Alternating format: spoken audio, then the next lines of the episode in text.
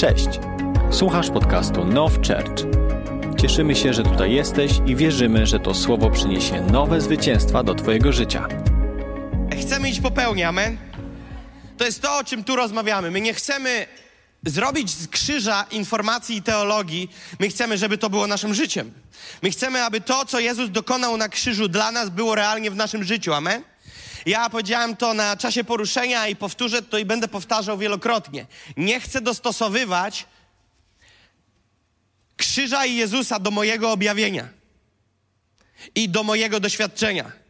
Co mam na myśli? Jeżeli nie ma cudu w moim życiu, to dlatego, że Jezus go nie robi. Albo dlatego, że Jezus nie chce. Nie, nie, nie. To ze mną jest coś nie tak, a nie z krzyżem. I ja chcę żyć w miejscu, w którym to ja chcę dostosować się do krzyża, ja chcę dostosować się do prawdy Słowa Bożego, a nie próbować usprawiedliwić mój brak i mój, moje braki w zrozumieniu rzeczy. Amen? I widzę, jak to działa progresywnie w moim życiu, i widzę, jak działa to w życiu mojej żony, w mo życiu mojej rodziny, w różnych obszarach mojego życia, i chcę Wam powiedzieć, że to działa, ok? Ja nie jestem sprzedawcą odkurzacza z telezakupów Mango, który sam nie ma tego odkurzacza. Mówię wam o czymś, co doświadczyłem, doświadczam i działa, ok? Nie próbuję wam wcisnąć tanizny, nie próbuję wam wcisnąć podróby, nie próbuję wam coś sprzedać, czego nie wiem i nie znam. Mówię wam o tym, co widzę, że działa w moim życiu i działa w życiu wielu innych ludzi. Bóg to nie jest religia, chodzenie z Bogiem to nie jest uczestniczenie w religijnych obrządkach i nabożeństwach. Życie z Bogiem to realna zmiana na lepsze. Wiem, że brzmi górnolotnie, ale tak jest. Chodząc z Bogiem, doświadczając Boga, jestem wolny, więcej tej wolności, więcej tej miłości, więcej tej radości. To się musi przekładać. Wiesz co, gdybyś miał jedną rzecz zapisać dzisiaj w notatniku, bo atramentu starczy na jedno zdanie, to powinno ono brzmieć tak. Bóg wystarcza. Bóg wystarcza na każdą sytuację, w której jesteś. I nie możemy zacząć myśleć inaczej. Nie możemy zgodzić się na miernotę i bezradność Kościoła. Zgodzić się to znaczy, że stan faktyczny jednak w Polsce niestety jest taki, że jest bezradność i marnota. Taka, jesteśmy bezradni, nie wiemy za bardzo jak to zrobić, ale może Pan Bóg by kiedyś chciał, to może coś zrobi. To jest bezradność. To jest bezradność, to jest taka porażka brzmiąca ładnie. My wierzymy w wszechmocnego Boga, ale generalnie nie doświadczamy Jego mocy, ale wierzymy, że On pewnego dnia, jak zechce, to może, jak zasłużymy, coś zrobi. To jest fałszywa Ewangelia. On już zrobił wszystko i uwolnił dla nas autorytet, dla mnie i dla ciebie. I to, co mówiłem na niedzieli przed czasem poruszenia, to, o czym mówiłem na czasie poruszenia, o autorytecie. Czy komuś to pomogło choć troszkę? Amen? Halleluja. I dzisiaj chcę troszeczkę kontynuować i Bóg kieruje mnie na Daniela i Józefa. Daniela i Józefa, którzy nie przejawiają takiego, takiego, e, wiesz, nie, przepraszam, że żyję. Przepraszam, że się urodziłem, przepraszam, że pytam, przepraszam, że jestem. Kiedyś byłem w jakimś miejscu e, publicznym, gdzieś jakieś usługi były, nie wiem, czy tam e, buty yy, naprawiali, czy co robili, nie wiem. Gdzieś byłem, gdzieś, gdzie jakieś usługi. Ja pamiętam, że ja stoję w, tej, w tym punkcie, rozmawiam z tą obsługą i oni dają mi poczucie, że ja im przeszkadzam. To musiało być coś państwowego. Nie wiem, gdzie to dokładnie było. Nie wszystkie państwówki takie są, ale to musiało gdzieś tam być. I ja, ja pamiętam, jak to znoszę, znoszę, znoszę i w pewnym momencie mówię tak, przepraszam, czy ja dobrze rozumiem, że dajecie mi poczucie, że ja powinienem stąd wyjść? Powiedziałem to wprost. Dlaczego ja się czuję winny, że ja przychodzę po te usługi? Ja za nie płacę. Dlaczego dajecie mi poczucie winy, że ja wam zaburzam porządek? Postawiłem ich równo do pionu, bo mówię, to było przesadą. I czasami my się tak dajemy takiej dyskusji spłaszczyć w życiu duchowym, diabeł nas dojedzie, usadzi nas w kąt i my z tego kąta, przepraszam, że żyję, ale chciałem coś powiedzieć. Nie, nie, nie, coś jest nie tak. My jesteśmy powołani do tego, aby być ludźmi wpływu. I teraz uważaj, kiedy ja mówię my, wy, to ja nie mam na myśli najprzystojniejszych, najładniejszych, najbardziej zbudowanych, z najgrubszym portfelem, takich wiecie, których lubimy szufladkować, że oni to tak. Nie, nie, wszyscy. Wszyscy. Ok? W oczach Pana wszyscy ładni, wszyscy piękni, wszyscy gotowi. I my musimy to zrozumieć, że kazanie nie jest do kogoś, kazanie jest do ciebie. I to nie jest w pominięciu ciebie, to jest do ciebie. Jesteś powołany, powołana do tego, aby być człowiekiem wpływu. Może ci ciężko dzisiaj w to uwierzyć. Przez sytuację, przez którą przechodzisz, przez sytuację, przez którą, yy, z którą się zmagasz, przez wygląd dnia dzisiejszego, jak on ma miejsce w Twoim życiu, że się wszystko sypie, wszystko wali, nie masz płynności finansowej, nie masz zdrowia, nikt cię nie słucha, nikt nie chce cię przyjąć do lepszej roboty, szef ci jedzie po gardle i mówi, jesteś do niczego i koniec końców, sam nie wiesz, kim już jesteś. Niech nigdy, przenigdy okoliczności dnia codziennego i sezonu, przez który idziesz, nie wpłyną na to, że przestaniesz wierzyć w to, kim jesteś. Jesteś powołany do bycia człowiekiem wpływu i człowiekiem autorytetu, i nie jest to Ewangelia sukcesu, jest to Ewangelia Jezusa Chrystusa. I kiedy czytasz o Danielu, to czytasz takie wersety i zastanawiasz się, co się dzieje. Daniela 1:9, przeczytajmy to. A Bóg zjednał Danielowi łaskę i miłosierdzie przełożonego nad sługami dworskimi. A więc on wszedł w miejsce wpływu, on wszedł w miejsce przychylności ludzi wpływu, ale dlaczego? Ponieważ to Bóg zjednał Danielowi łaskę w ich oczach. A więc widzicie, kto nam udziela przychylności? To nie jest miałem szczęście, to jest przychylność Boża. A więc Daniel chodził w przychylności Bożej i co się nagle stało? I nagle czytamy szalone wersety. Mamy to, tak? Uda nam się to wyświetlić? Daniela 1,9? Jest. Bóg zjednał Danielowi łaskę i miłosierdzie przełożonego nad sługami dworskimi. Wysoko postawiony facet ujrzał w Danielu coś więcej. Zobaczcie, co jest napisane w 20 wersecie tego samego rozdziału. W każdej zaś sprawie, która wymagała mądrości i rozumienia, o którą pytał ich król, stwierdzał, że przewyższają dziesięciokrotnie wszystkich wróżbitów i magów, którzy byli w całym jego królestwie. A więc jest niewierzący król, on ma swoich wróżbitów i magów, Babilon pełną gębą i on ma swoich najlepszych z najlepszych. I pomiędzy tymi najlepszymi z najlepszych jest Daniel i jego kumple. Szadrach, Meszach, Abednego. I oni, oni, uwaga, ten król mówi tak. Daniel z kolegami przewyższa dziesięciokrotnie elitę mojego narodu. Teraz rozumiecie, pomyślcie, gdzie jest Daniel, który reprezentuje nowonarodzonych? Gdzie jest Daniel i jego koledzy, którzy reprezentują Kościół? On jest w miejscu, w którym najwyżej postawione głowy politycznie, najwyżej postawieni ekonomiści, mądre głowy Babilonu, najlepsi z najlepszych, wyedukowani, wyszkoleni, przygotowani, są dziesięć razy niżej w oczach tego króla, niż Daniel. Pomyśl sobie, jak bardzo Bóg postawił Daniela wysoko i obdarował go. Pamiętacie, co tu jest napisane?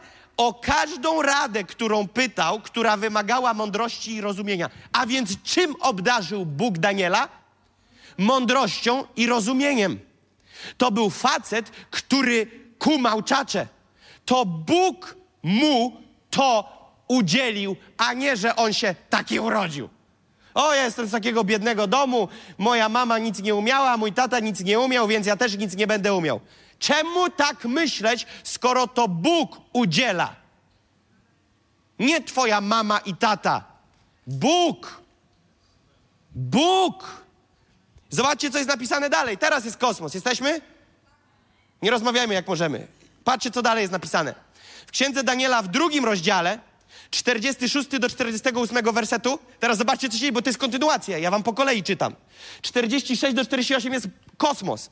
Wtedy król Nabukadnezar padł na swoją twarz i oddał cześć Danielowi. I rozkazał złożyć mu ofiary z pokarmów i kadzidlane. Potem odezwał się król i rzekł do Daniela: Zaprawdę wasz Bóg jest Bogiem bogów i Panem królów. On objawia tajemnicę, gdyż ty mogłeś odsłonić tę tajemnicę. Potem wyniósł król Daniela na wysokie stanowisko, hojnie go obdarował i powołał go na namiestnika całej prowincji babilońskiej i na naczelnika zwierzchnika wszystkich magów babilońskich. Daniel ląduje w takiej pozycji wpływu, że na oczach dworzan król Babilonu pada na twarz przed Danielem.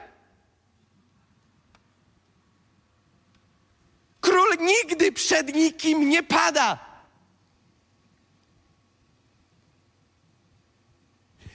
Ten król był tak zszokowany, tak znokautowany tym, co niósł Daniel, że on padł na twarz przed nim. I teraz uwaga, co się stało.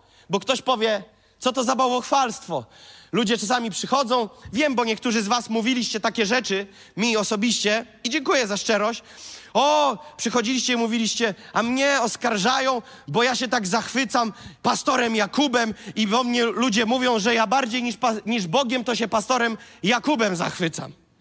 Tak Niektórzy z was mi to powiedzieli, że wasi znajomi tak was oskarżają, że o ten Jakub, o ten Jakub, ten Jakub powoli ważniejszy niż Bóg. I teraz zobaczcie, co tu jest w tej historii. Danie, król widzi Daniela, uznaje Daniela, zachwyca się Danielem, ale w kontynuacji jest co? Robi statement i mówi tak: Ogłaszam wszystkim, że Bóg Daniela jest Bogiem wszystkich bogów i Panem wszystkich panów. To Bóg w Danielu i na Danielu przyszedł i objawił się Nabukadnezorowi.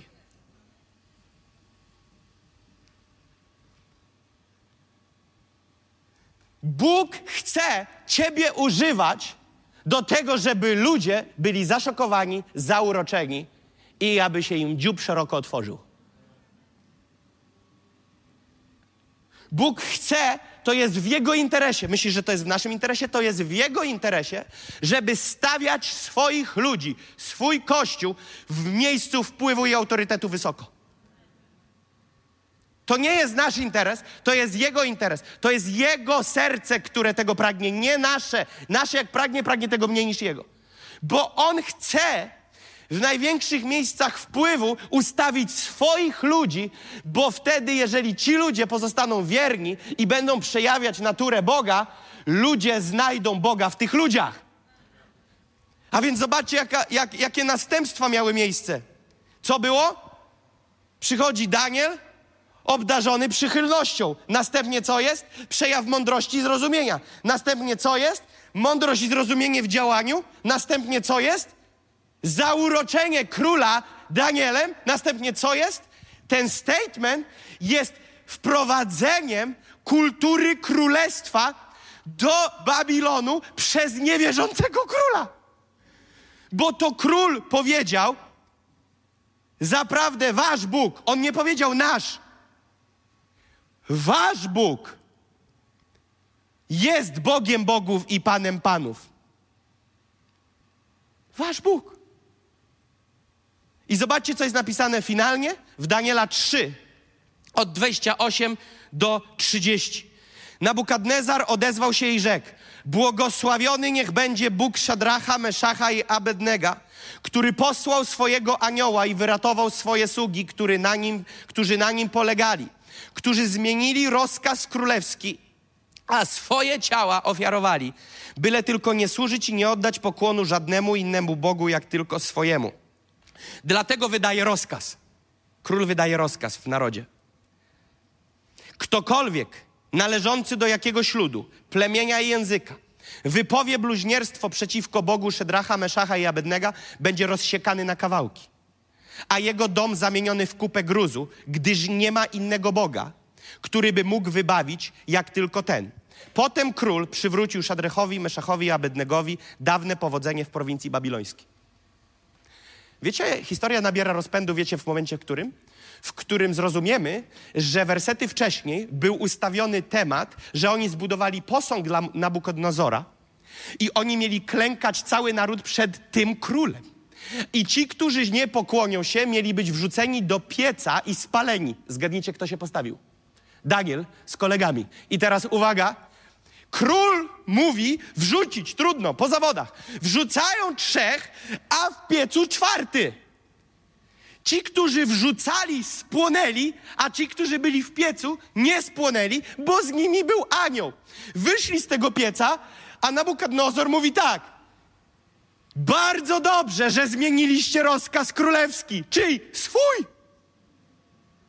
Bardzo dobrze, od dzisiaj zmiana układu, drodzy Państwo. Bardzo dobrze, że nie pokłoniliście się, bo nie ma innego Boga. On, rozumiecie, co on robi?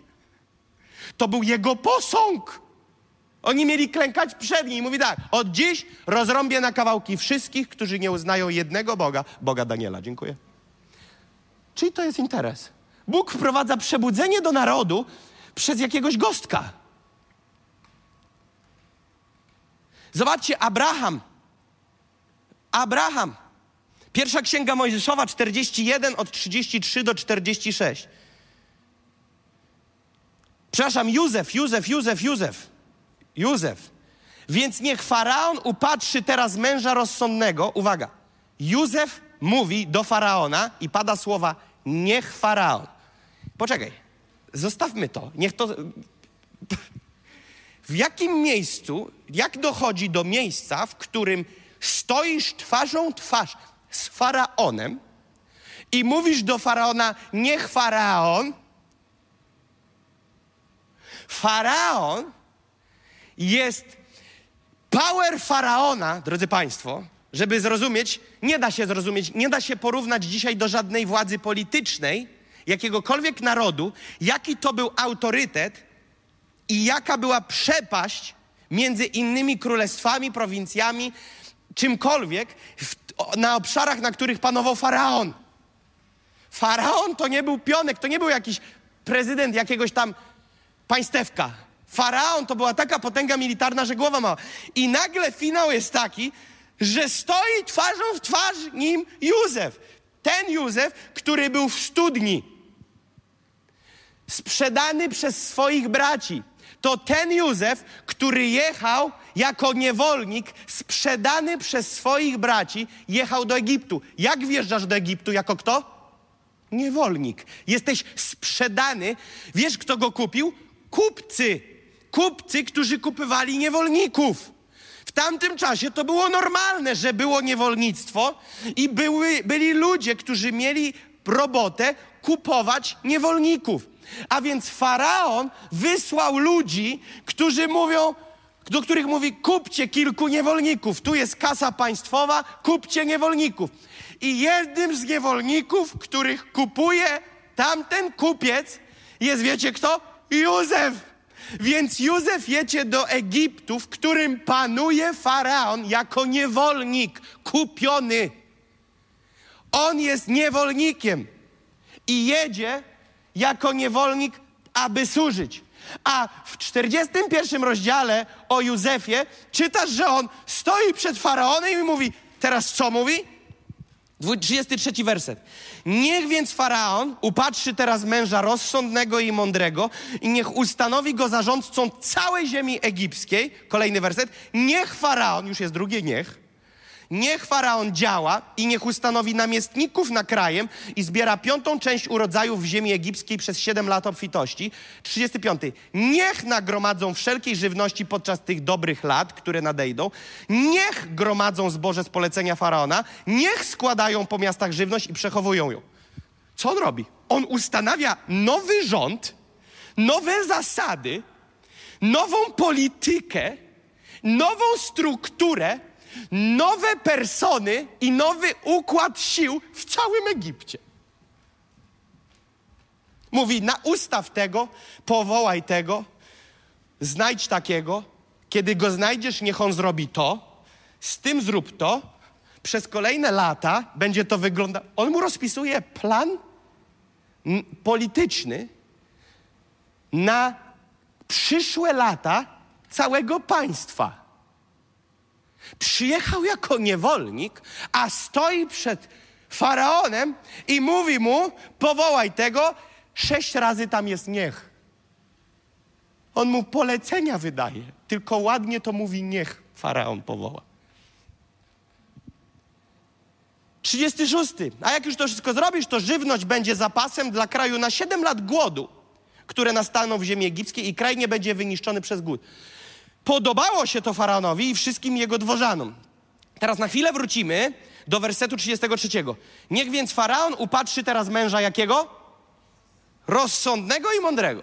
Jak myślisz, czy faraon otaczał się mądrymi i rozsądnymi? Tak. On miał, tak jak Nabukadnezorek, taki faraon miał swoich wróżbitów, magów, duże głowy, mądrych ludzi, którzy umieli na Excelu liczyć już wtedy. I on ich miał. I, fa, i, i, I Józef mówi do niego: Słuchaj, zrobimy tak. Znajdź jakiegoś mądrego. Trochę brzmi, jakby był brak szacunku do tych, którzy tam stoją. Znajdź jakiegoś mądrego, rozsądnego. Jednego, ok? Ty masz tu team ludzi, ale ty wybierz jednego. Takiego, który stanie nad nimi wszystkimi. Nad jakim obszarem? I ustanów go zarządcą całej ziemi egipskiej. Werset 37, wracamy do historii. Podobało się to faraonowi i wszystkim jego dworzanom. Rzekł wtedy faraon do dworzan swoich: Czy moglibyśmy znaleźć innego miejsca, który miał, które, innego męża, który miałby ducha Bożego tak jak ten? Przepraszam, że co? Co faraon właśnie powiedział? Faraon patrzy na swoich, mówi: Panowie, chyba słyszeliście, co on mówi. Czy jesteśmy w stanie znaleźć jakiegoś lepszego niż ten, który jest pełny Bożego Ducha? Do Józefa faraon rzekł: Skoro Bóg oznajmił ci to wszystko, nie ma nikogo, kto by był tak rozsądny i mądry jak ty. Ty będziesz zarządzał domem moim, a do poleceń twoich będzie się stosował cały mój lud. Tylko tronem będę większy od ciebie. Nadto rzekł faraon do Józefa: Oto ustanawiam cię namiestnikiem całej ziemi egipskiej. Potem zdjął faraon pierścień z ręki i włożył go na rękę Józefa. Kazał go też odziać w szaty z delikatnego płótna i zawiesił złoty łańcuch na jego szyi. Kazał go też obwozić na, na drugim wozie swoim, a wołano przed nim na kolana. Tak ustanowił go namiestnikiem całej ziemi egipskiej.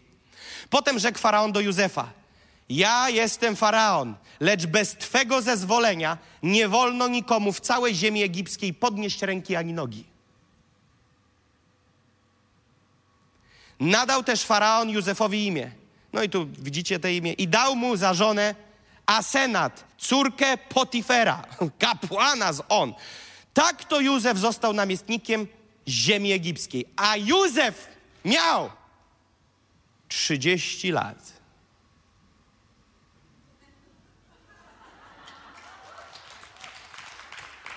Trzydzieści lat gdy stanął przed faraonem, królem Egiptu.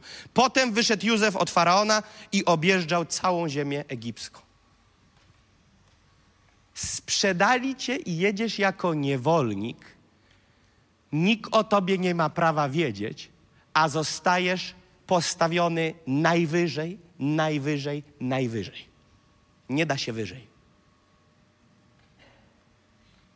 I faraon rozpoznał w nim Bożego Ducha. Widzisz, to tam się nie da złożyć CV na taką pozycję. Nie da się mieć takiego wykształcenia, że wysyłasz list motywacyjny do faraona i mówisz: Ustanów mnie namiestnikiem na całym Egiptem. Uwaga, prośby, wymagania są takie. Bez mojej zgody nikt nie może kiwnąć nogą ani ręką Proszę obwiesić mnie złotem i srebrem. Chcę zarządzać całym Twoim domem.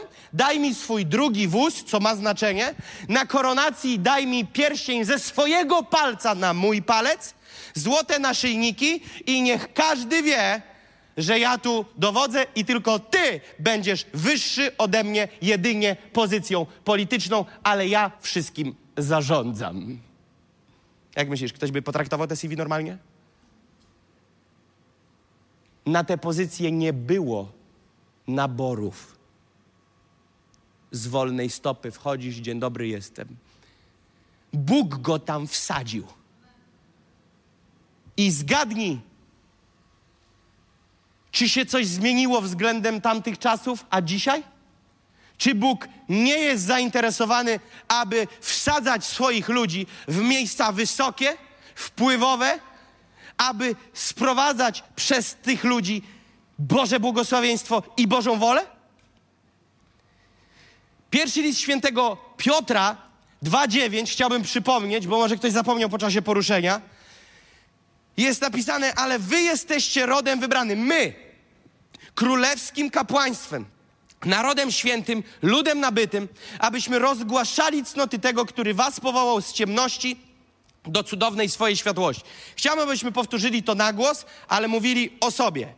I chciałbym, żebyśmy zrobili to razem. Ja jestem rodem wybranym. Jestem królewskim kapłaństwem. Jestem narodem świętym. Jestem ludem nabytym. Jestem powołany, aby rozgłaszać Jego cnoty. Amen. Jesteś nim. Jesteś wybrany. I piąta księga Mojżeszowa, 28:13, mówi tak. I uczynił cię Pan głową, a nie ogonem. I będziesz zawsze tylko na górze, a nigdy nie będziesz na dole. Zawsze na górze, nigdy na dole. Uczynił cię głową, nie ogonem. Oznacza to, że pozycja startowa czyni mnie głową, nie ogonem. On mnie uczynił głową, nie ogonem. Wiesz, Bóg mnie uczynił takim zwykłym, a jak da upgrade, uczyni mnie głową. Błąd. On cię uczynił głową. Jeżeli jesteś ogonem, to się na to zgodziłeś, ale tego nie było w rozpisce. On cię powołał, żebyś był ciągle na górze, a nie na dole. Do kogo to mówił? Bo ktoś powie, wyrwałeś z kontekstu stary, może to było do jakiegoś keczo beczo i co ja z nim mam wspólnego. Wiesz, do kogo to było? Do Izraela. Do Izraela. A wiesz, kim jest Izrael? Proroczym obrazem nowotestamentowego kościoła. Dzień dobry. Kościół powołany jest, Kościół jest powołany do tego, że jest głową, a nie ogonem, i do tego, żeby być na górze, a nie na dole. A jeżeli ja i ty jesteśmy kościołem, to jesteśmy powołani do tego, aby być głową, a więc ja chcę być głową, ja chcę zgodzić się z wyrokiem nieba, że jestem głową i chcę zgodzić się, zgodzić się z wyrokiem nieba, że jestem na górze, a nie na dole. Pierwszy list świętego Pawła do Filipian, pierwszy znowu, list świętego Pawła do Filipian 4,13 mówi tak. Wszystko mogę w tym, który mnie wzmacnia w Chrystusie. I teraz, słuchając dzisiaj świadectwa Nikoli, czy wszystko, tak, wszystko, panie, zgadzam się, że wszystko oprócz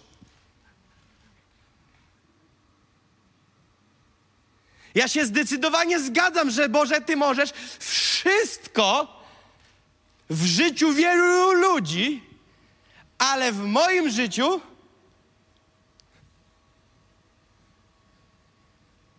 Jaki masz standard oczekiwania, że co Bóg uczyni w Twoim życiu? Kiedy ostatni raz sprowokowałeś cud?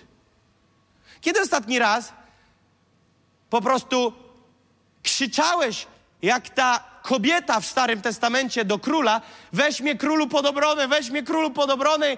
Tam jest napisane, że ten król dla swojego bezpieczeństwa wziął tą kobietę pod swoją rękę, bo już miał dość, bo ona już tak na niego wjeżdżała, że już on miał dosyć. Dla natręctwa jej mówi, wezmę ją, bo mnie zarżnie. Kiedy ostatni raz napierałeś tak na niebo? Boże, zrób to w moim życiu, pomóż mi, uwolnij nade mną to błogosławieństwo, uwolnij nade mną tą przychylność, abym mógł, mogła dokonać czegoś wielkiego dla Jerozolimy. Czemu my mamy myślenie na zasadzie, okej, okay, ginę szybko, więc pomodlę się, żeby było to trochę wolniej. Boli bardzo, pomodlę się, żeby troszeczkę mniej. Nie mam piątego palca, nie będę się modlił o piątego palca. Pomodlę się o znalezienie obuwniczego, który pomaga czteropalcowym. Dlaczego tego typu modlitwy, gdzie po prostu zgadzamy się na bidę, zgadzamy się na te okradzenie, zgadzamy się na te miejsce na dole, ogon ciągnięty gdzieś po zakurzonych kątach i tak już jest i Panie Boże, Wszechmocny. Jak śpiewać później Waymerkę? Jesteś wszechmocny, Ty czynisz cuda. Ja bym wychodził do toalety. Gdzie są nasze oczekiwania, że Wszechmocny uczyni wszechmocne rzeczy w moim życiu? Biblia mówi, wszystko, wszystko mogę w tym, który mnie wzmacnia. Wszystko. Jak wielce otworzyłeś w swoim życiu puszkę ze słowem wszystko.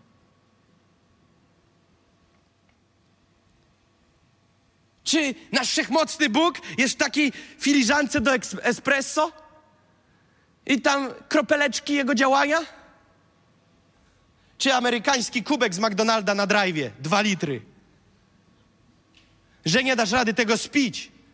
Wszystko! Pomyśl sobie, kiedyś miałem takie sytuacje, nadal mam.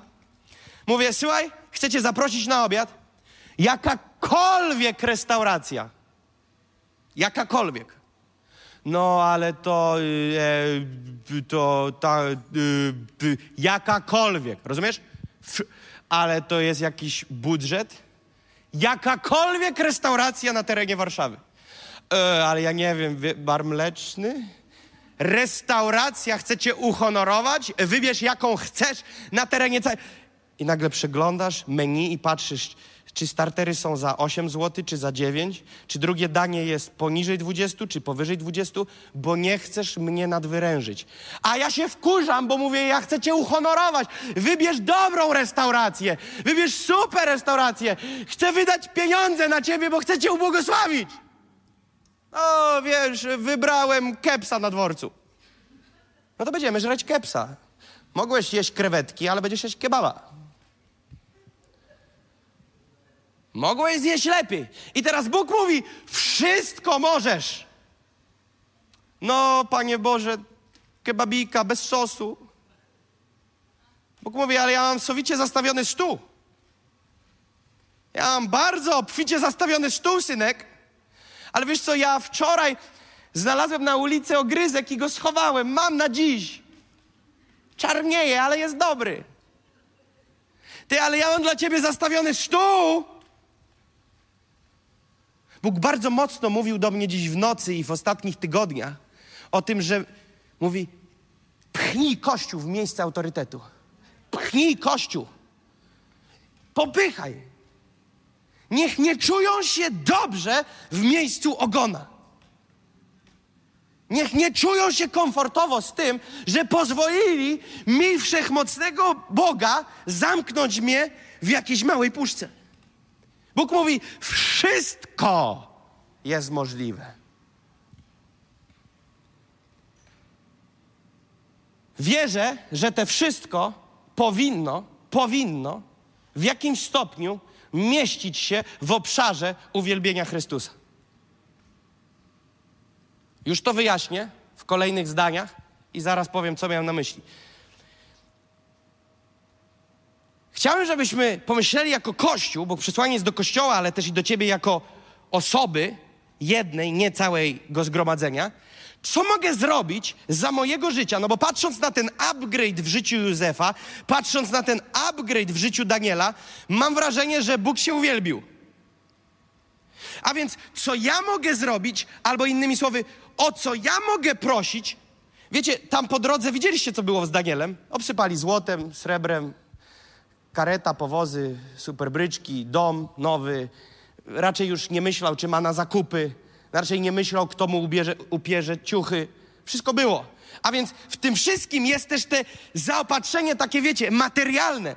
Ale to, co napędzało historię i napędza, kiedy czytasz o Józefie, Danielu i wielu innych, ale tych dwóch dzisiaj wybrałem, jest to, że Bóg ich wstawił w to miejsce i przez to się uwielbił. Oni byli gotowi. To nie jest, że człowiek z przypadku, wiesz, że jesteś amatorem, do kościoła nie chodzisz, wszystkich obgadujesz, człowiek plotka, jesteś ty i ja i nikogo nie uznajesz, ale wybieram cię na drugiego po faraonie, chodź. Nie, bo Bóg sobie wstydu nie narobi. Więc jak, wracając do pytania, o co dzisiaj ja mogę prosić, czego mogę chcieć, o czym mogę marzyć, czego mogę oczekiwać, wielkich rzeczy, wielkich rzeczy, ale jak to jest połączone z tematem tego, aby Chrystus został uwielbiony. Chrystus został uwielbiony.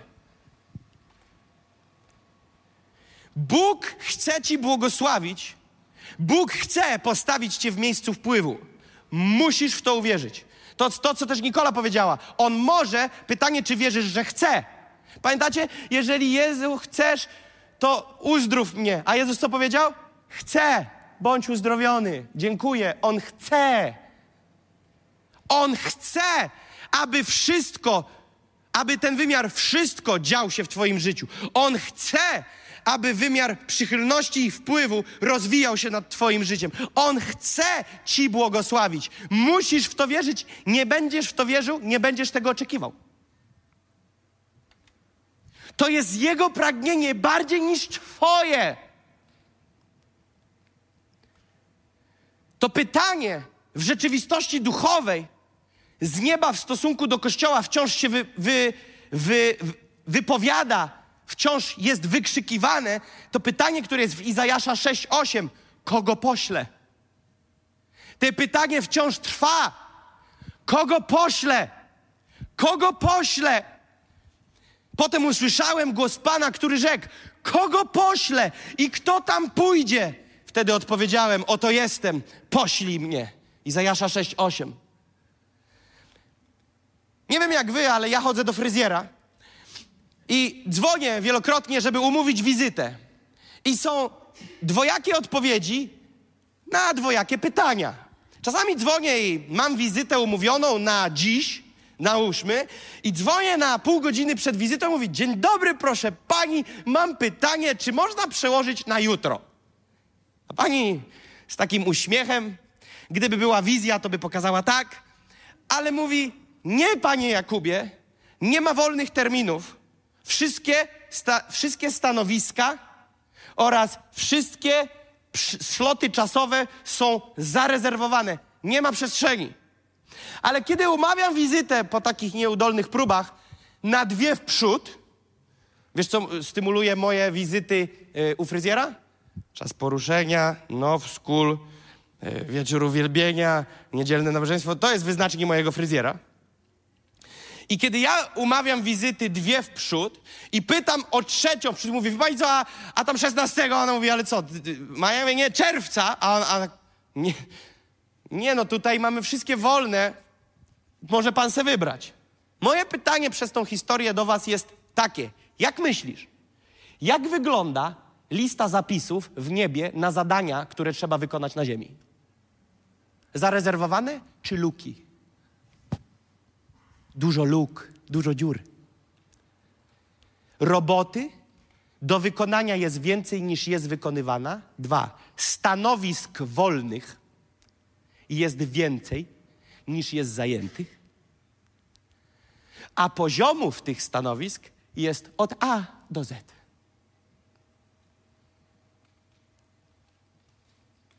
Jest mnóstwo obszarów, w które trzeba wjechać z butami, a nikt nie wjeżdża. Wiesz czemu?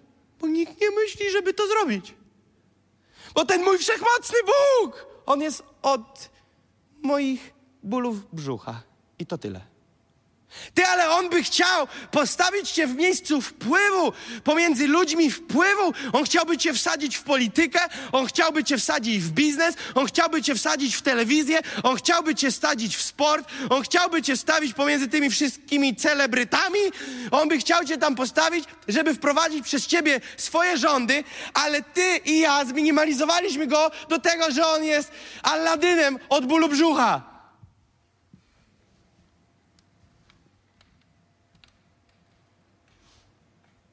Stanowisk, powiem tak, moje zrozumienie i spędzanie czasem przed Panem wnioski, jakie mi wypala na sercu, są takie, że im wyższe te stanowiska i bardziej wpływu, tym więcej tam jest dziur. I jak popatrzysz sobie na sytuację w świecie, ilu bezmózgów jest na pozycjach wpływu, którzy promują totalnie satanistyczną kulturę, to masz odpowiedź. Ani be, ani me o Bogu. W Stanach Zjednoczonych jest wprowadzona teraz nowe zajęcia w szkole. Satanizm. Dzieci uczą o satanizmie. Proszę bardzo, wprowadzajmy dalej.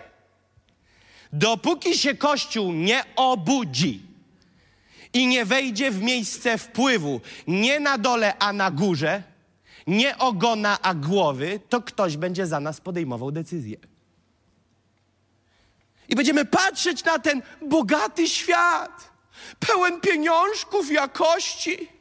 I będziemy wzdychać, Boże, gdyby się Jennifer Lopez nawróciła i oddała dziesięcinę, kupilibyśmy budynek. Ble.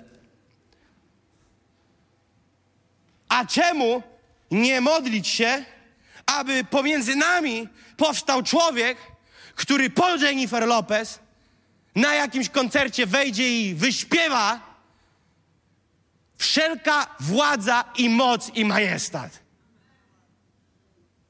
Ale nie, Boże, wysyłamy listy do Jerozolimy, wpychamy karteczki w ścianę płaczu za Jennifer Lopez, niech się nawróci. Okej, okay, halleluja, Jenny się nawróci, ale my powinniśmy wejść na te stanowiska.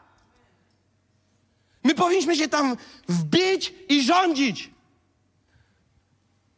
A nie, ktoś, była taka akcja 2000, nie wiem, okolice 2000, między 5 a 10, nagonka, że dawali polskim kadrowiczom y, akcję, że jak ktoś chce się wyłonić, że jest wierzącym w Boga, to może. I robili takie urywki, że piłkarz mówił, no, y, nie wstydzę się Jezusa i koniec. I to jest wielkie wyznanie, że mamy chrześcijańskich piłkarzy. Serio? To jest Max? I później ci sami ludzie mają cztery koleżanki w ciągu weekendu, z którymi sypiają, chodzą do klubów nocnych, chodzą na panie lekkich obyczajów, chleją, ćpają, ale nie wstydzę się Chrystusa. Bzdety, bzdety i jeszcze raz bzdety. Ostatnio w naszym kraju, nie powiem nazwiska, promowane nazwisko człowieka, który na jednym z filmów opowiada, jak to Bóg go uwolnił z nałogów, a niefortunnie YouTube tak to zrobił, że włączył się drugi film z datą, tym samym czasem, wrzucony na jego kanał, tego człowieka, więc to nie, że ktoś wygrzebał coś i na jakiś kanał wrzucił z jego śmieci z przeszłości, tylko ten człowiek to wrzucał i wrzuca filmik z samochodu, może ktoś widział, nazwisk nie podaje, i mówi, no kuchu, wiesz, pie to wszystko, bądź silny, silna wola jest najważniejsza, jest system, hasz, kurczę, sprawdzam filmik wcześniej, Jezus Chrystus mnie uwolnił. Zapraszam na spotkanie, będę dzielił się świadectwem o tym, że Jezus uwalnia, a za chwilę kuku, puku. Myślę, co to kurczę w ogóle jest? To jest antyświadectwo. To już lepiej w ogóle by mógł nie wspominać. Bo jak tak wygląda przejaw Boga w jego życiu, to ja przepraszam, ale nie dziękuję.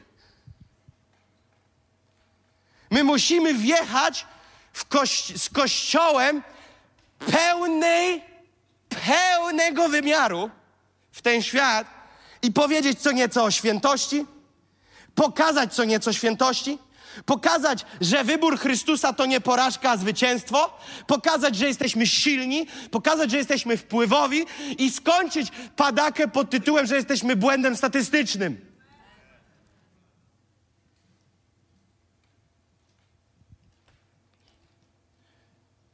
Ewangelia Świętego Mateusza 5 od 13 do 16 mówi tak. Wy jesteście solą ziemi. Jeśli tedy sól zwietrzeje, czymże ją nasolą? Na nic więcej się nie przyda, ale tylko aby była precz wyrzucona i przez ludzi podeptana. To jest mowa o kościele. Ale teraz uwaga, kontynuacja tego, bo to jest ten fragment w kontynuacji. Wy jesteście światłością świata. Nie może się ukryć miasto położone na górze. Nie zapalają też świecy i nie stawiają jej pod korcem, lecz na świeczniku i świeci wszystkim, którzy są w domu. Tak niechaj świeci wasza światłość przed ludźmi, aby widzieli wasze dobre uczynki i chwalili Ojca waszego, który jest w niebie. Ja oczekuję, modlę się, ustawiam się, pozycjonuję się do tego, aby Bóg postawił mnie najwyżej jak się da, aby światłość Jego osoby we mnie świeciła jak najmocniej, jak najdalej i wszyscy, którzy na mnie spojrzą, zobaczą światło Chrystusa. A nie, schowam się w kącie, wyśpiewam sercem, bo na ustach nie, bo moje serce chwali Pana, usta nie. Zaśpiewamy pieśń pielgrzyma 438. Z czym my i jak się przebijemy? Wiecie, co mnie w ogóle męczy? Że my rozmawiamy w kategoriach, jak się przebić. Leżymy pod jakimś kocem, kocem bezradności. Kościół jest pod kocem miernoty i bidy. Taka jest prawda. Możemy sobie opowiadać, Boże, zwariował, opowiada takie złe rzeczy jest bardzo źle. Mówię o globalnie w naszym kraju teraz, o ogólnopolskim temacie Kościoła. Jest bida. To wygląda zgromadzenie przybudzeniowego Kościoła. 200 osób na sali, jedna czwarta sali śpiewa, kiedy śpiewamy. To jest przebudzenie? Przepraszam, gdzie, bo nie zarejestrowałem. Dzisiaj na Modlińskiej 6D nie było. To jest przebudzenie? Masz wrażenie, że gdyby zespołowi prąd odebrali, to na sali byłaby cisza, bo nikt nie śpiewał. Siedzimy, mruczymy, patrzymy, czytamy te wersety. Tutaj zespół robi co może, kaznodzieje wychodzą, robią co mogą. Przy, przygotowują się. Ja o trzeciej skończyłem dzisiaj kleić to wszystko. Przychodzisz, pytanie, jak to się przełoży? Co zrobisz z tym przesłaniem, które dzisiaj otrzymujesz? My jesteśmy światłością świata. Jesteśmy powołani do tego, aby świecić. Jak my nie będziemy świecić, nikt nie będzie świecił. My jesteśmy miastem na górze. Nie zapala się świecy i nie stawia się pod kocem. A Kościół jest taką, takim świeczniczkiem z niczem pod kocykiem. Takim zniczkiem. Z krzyżykiem takim czarnym. Bo już jest tak źle. Jesteśmy pod kozem, ale mówimy, Pan działa. Przepraszam, że jak? Gdzie jest wpływ na Egipt? Gdzie jest wpływ na Babilon? Gdzie jest wpływ na ten pokręcony świat? Zbudowaliśmy mikrokluby, dzisiaj się w Polsce spotka 400 klubów. Prawdopodobnie w 398 już się kończy. I się kluby zebraje, zebrały i się rozejdą. I żyją w iluzji, że wszystko gra. Przyszliśmy na nabożeństwo, pośpiewaliśmy, a Babilon nietknięty, Egipt nietknięty. Nie ma nikogo w Egipcie i Babilonie, który spojrzy na Kościół i powie, come on, tego chcemy. Chcemy tego. Księga Jeremiasza 51, werset 20, 21 i 24. To jest knockouting taki, że głowa mała. Jesteś moim młotem moim orężem wojennym. Tobą miażdżę narody i Tobą niszczę królestwa. I Tobą miażdżę rumaka i jego jeźdźca. I Tobą miażdżę wóz i jego woźnicę. Ale odpłacę Babilonowi i wszystkim mieszkańcom Chaldei za wszystko ich zło, które popełnili na Syjonie na oczach wszystkich, mówi Pan. Ja mówię, Boże, jak przeczytałem dziś ten fragment w nocy, padłem na kolana, Bóg mi świadkiem, padłem na kolana i mówię, Boże, uczyń mnie młotem, uczyń mnie narzędziem i zrób ze, przeze mnie odwet na Babilonie. Zrób przeze mnie, ze mną odwet na Babilonie. Użyj mnie jako sierpa. Na Babilonie, na Królestwie Ciemności. Użyj mnie, uzdolnij mnie wyposaż mnie, daj mi power, przychylność, wpływ. Chcę zrobić taką rozpierduchę, taki odwet nad Babilonem, jakiego jeszcze nie oglądano. Amen? Księga Ageusza 1:9 mówi tak: Liczyliście na wiele. Jak z wielu wierzących w naszym kraju liczyło na wiele? Amen? Wiele, liczyliśmy na wiele. Pan coś zrobi, Pan uczyni nową rzecz, Pan dokona wielkich rzeczy, Pan rozpęta przebudzenie, Pan przyprowadzi miliony do, do siebie. Hale, hale, halleluja. Patrzcie teraz, liczyliście na wiele, lecz oto jest mało. A gdy to przynieśliście do domu, zdmuchnąłem to. Dlaczego? Mówi Pan zastępów. Z powodu mojego domu, który leży w gruzach, podczas gdy każdy z Was gorliwie krząta się wokoło własnego domu.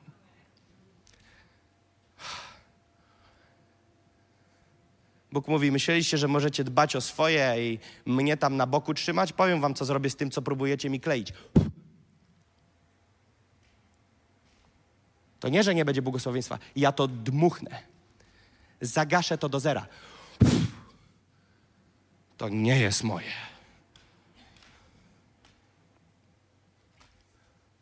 To jest brutalne, ale to jest faktyczne, prawdziwe. Liczyliście na wiele, Bóg mówi. Bóg mówi do kościoła: liczyliście na wiele, a tu mało. Dlaczego jest mało, Bóg mówi? Jak może być dużo, jak mój dom, kościół, kościół i to, co z kościołem związane, leży w gruzach, a wy krzątacie się wokoło własnego domu, własnego życia, własnych obowiązków, własnego tyłeczka. Bóg mówi, to jest moja sprawa, tu jest mój biznes, ale i liczycie tam na wiele i przychodzicie i mówicie, niech będzie wiele, niech będzie dużo i modlicie się o wiele. Przychodzicie, że będzie wiele, a tu niewiele. Dlaczego? Bóg mówi, bo nawet jak się tli, to to zdmuchnę. Bo powinniście przewartościować system życia i zadbać o moje, a nie krzątać się całe życie wokoło swojego. I teraz to jest Ageusza 1.9, to jest bardzo ważne. Ageusza 1.9. I teraz przeskakuję do 2, 6, 7, 8 i 9, czyli dalej. To jest po kolei. Ageusza 2, 6, 9. Gdyż tak mówi Pan zastępów. Jeszcze raz, za małą chwilkę, poruszę niebiosa i ziemię, morze i ląd stały. Poruszę wszystkie narody tak, że napłyną kosztowności wszystkich narodów i napełnię ten dom chwałą, mówi Pan zastępów. Moje jest srebro i moje jest złoto, mówi Pan zastępów. Przyszła chwała tego domu będzie większa niż dawna, mówi Pan zastępów. I miejsce to obdarzę pokojem, mówi Pan zastępów. A więc Bóg mówi: OK, stan faktyczny jest taki, że jest niewiele, że jest źle, bo krzątacie się wokoło swego. Ale jeżeli dostosujecie się do 1.9 i zajmiecie się nie swoim, a moim, to wtedy ja jeszcze raz, za małą chwilkę, co to oznacza? Bóg jest gotowy zareagować na reakcję Kościoła. Bóg chce, żeby Kościół zrobił krok, a on od razu za małą chwilkę wchodzi. Kiedy Kościół chce, uwierz mi, z nieba się leje. Kiedy Kościołowi się nie chce, zakorkowane niebo. Zabetonowane. I Bóg mówi, jeżeli wam się zachce, odłożycie swoje, przejdziecie na moje, to ja za malutką chwilkę jeszcze raz zrobię to, mogę to zrobić i to zrobię, bo to jest mój biznes, bo to jest mój dom. Co on mówi? Co zrobi? Co zrobi? Poruszę niebiosa i ziemię, brzmi jak przebudzenie. Poruszę niebiosa i ziemię, morze i ląd stały. Poruszę narody. Zacznie się coś dziać w narodach. I co zrobi? Ha, poruszę je tak, że napłyną kosztowności. To nie jest duchowe kosztowności. Mowa tutaj jest złoto, srebro, obfitość, finanse, których w kościółku wiecznie nie ma. Poruszę i przy. I, i, napłyną kosztowności narodów i napełnię ten dom chwałą. Moje jest srebro i moje jest złoto, mówi Pan zastępów. Przyszła chwała będzie większa niż dawna. To jest wiele obrazów w tym wersecie, ale to, co chcemy wyłuskać, wyłuskujemy właśnie teraz. Księga Psalmów 69:10 mówi tak: Bo gorliwość o dom Twój pożera mnie. Bo gorliwość o Twój dom pożera mnie. A więc jest coś wewnątrz psalmisty, coś się w nim urodziło. Jakiś wymiar gorliwości, który sprawia, że te coś w nim odpala go do aktywności za dom Boży. Jest coś w nim. Jest jakiś wymiar ponadnaturalnej gorliwości, który pożera go, pożera go, pochłania go, dosłownie go konsumuje. Czytałem inne tłumaczenia. Pochłania, wchłania, zżera. Zżera od środka, zjada cię od środka, dosłownie konsumuje cię od wewnątrz ta pasja i gorliwość za dom Boży. 69-10. A więc jak zrobili to w jego przypadku, to i mogą w twoim. Czy jesteś dziś w miejscu tej gorliwości i pasji o dom Boży, że aż cię to normalnie zżera? Bo mnie wyciąga do zera. Nie mogę niczym innym żyć. Nie mogę niczym innym funkcjonować. Myślisz, że na tych wakacjach całkowicie się odciąłem? Wiesz, co robiłem? Puszczałem uwielbienie i medytowałem i marzyłem. Marzyłem o czym? O tym, co Bóg może dokonać. I spisywałem te wszystkie myśli. O tym, co można zrobić w domu Bożym. O tym, co można zrobić na This is our time. O tym, co można zrobić na czasie poruszenia. O tym, co można zrobić na przywództwie w ognia. Wszystko, co wam mówię, to robiłem. Zapisywałem sobie notatki na czasie poruszenia to i to. Na This is our time. Ile mi pomysłów wskoczyło. Jak uhonorować króla. Dlaczego?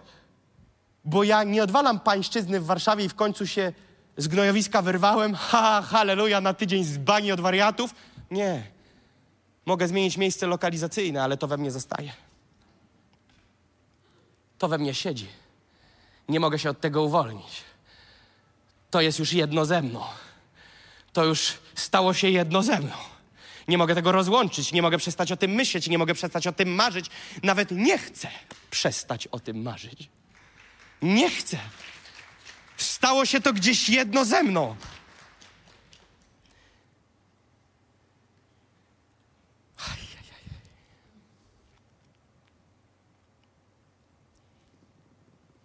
Myślę, jak to rozegrać, bo się nie wyrobimy. Dajcie sekundkę. Kiedy przyjechaliśmy tutaj do Warszawy, w te 10 osób, wiecie co ja miałem? To dzisiaj jest dla, dla niektórych nie do pomyślenia, nawet nie mam jak tego, nie, nie wiem co wziąć. Nic nie wezmę, bo tu wszystko jest zajęte. Wiecie, z czym ja przyjechałem? Wiecie, co miałem na plecach? Na plecach miałem statyw do kamery. A na biodrze kamerę. To był nasz media team. Miałem swój statyw plastikowy, miałem swoją kamerkę Sonego. Ona gdzieś tu jest w Muzeum Nofowym. I wiecie, co było?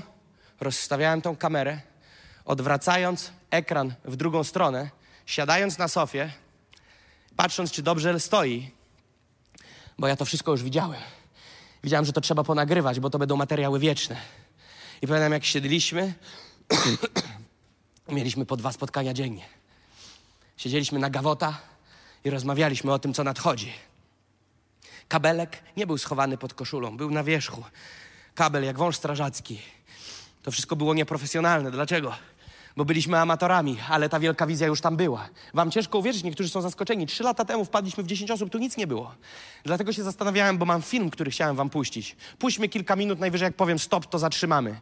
Puśćmy kilka, kilka minut pierwszych filmu, całego nie zdążymy. Pamiętam drugą połowę 2019 roku, kiedy pod koniec wakacji wychodzę z sypialni do kuchni, tam była już Sara i mówię: Sara, jedziemy do Warszawy. To dosłownie było jak ciąża i dziewiąty miesiąc tej ciąży, w którym czułem, że jeżeli nie odpowiemy na to, co Bóg wkłada w nasze serca, to rozminiemy się z Bożym powołaniem.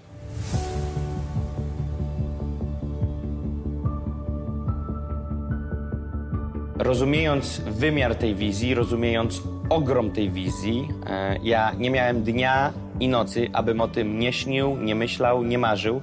Wiedzieliśmy, że tej wizji nie da zrealizować się e, we dwoje. Wiedzieliśmy, że do tej wizji potrzeba dziesiątek, setek ludzi. I nie zapomnę tego, kiedy Bóg powiedział bardzo wyraźnie do mnie, że On pośle ludzi, w których wkłada pragnienie widzenia Polski płonącej dla Jezusa, którzy będą częścią, będą partycypować w niesieniu tej ceny realizacji tej wizji.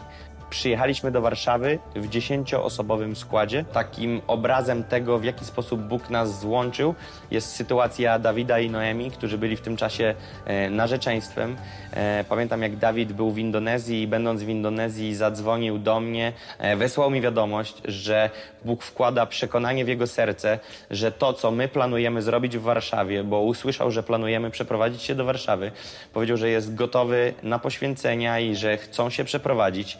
E, nie znałem wtedy jeszcze Noemi, mieliśmy tylko relację i wcale nie za głęboką z Dawidem.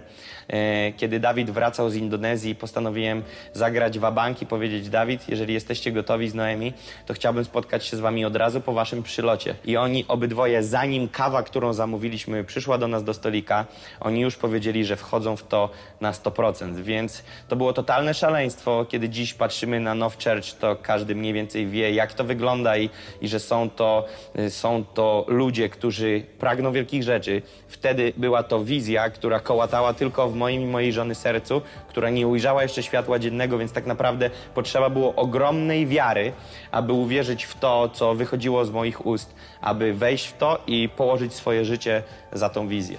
Przyszedł czas końcówki kwietnia, początku maja, kiedy przyjechaliśmy w dziesięcioosobowym składzie, e, gdzie zaczęły się pierwsze spotkania e, w domu e, u Dawida i Noemi, którzy dzisiaj są pastorami wykonawczymi tego miejsca. Powtarzałem non-stop te zdanie, e, które wybrzmiewało w pierwszych tygodniach do tej naszej dziesiątki. Mówię, pamiętajcie, jak to zaraz wszystko się zacznie zaczną pojawiać się tłumy ludzi, zaczną pojawiać się setki ludzi, zaczną się ogromne zgromadzenia. Musimy być gotowi.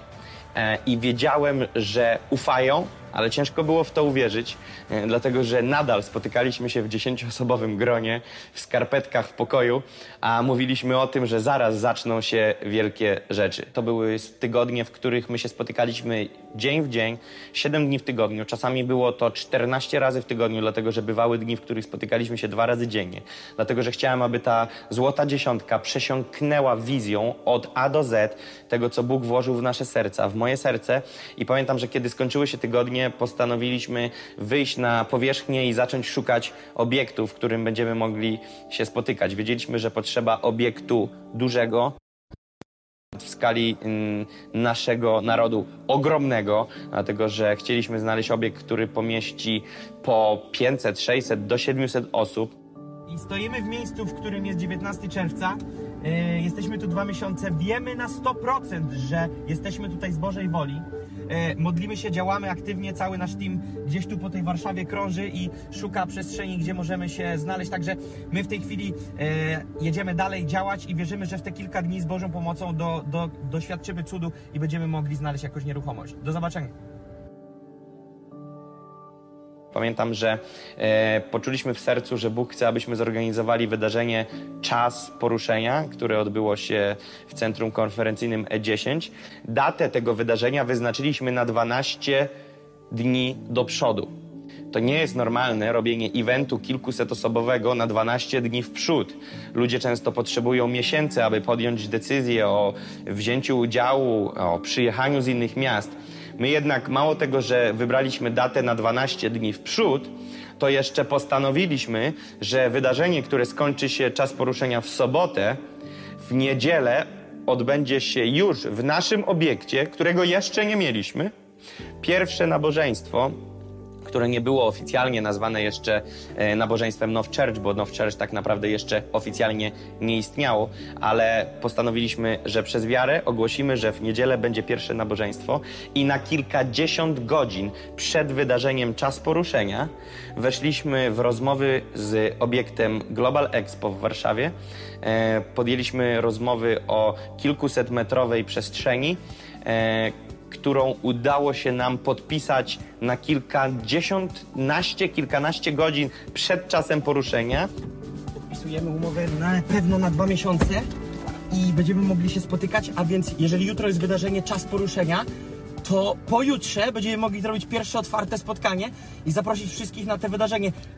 I ja cię kręcę, jedziemy. No i jak Jakub, jeszcze kilka dni temu nie wiedzieliśmy co, gdzie i jak, a teraz jedziemy podpisywać umowę.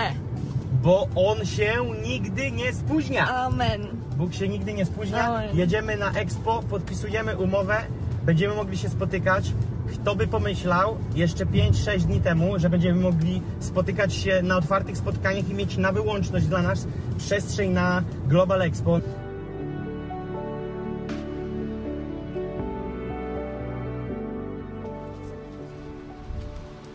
Mamy to.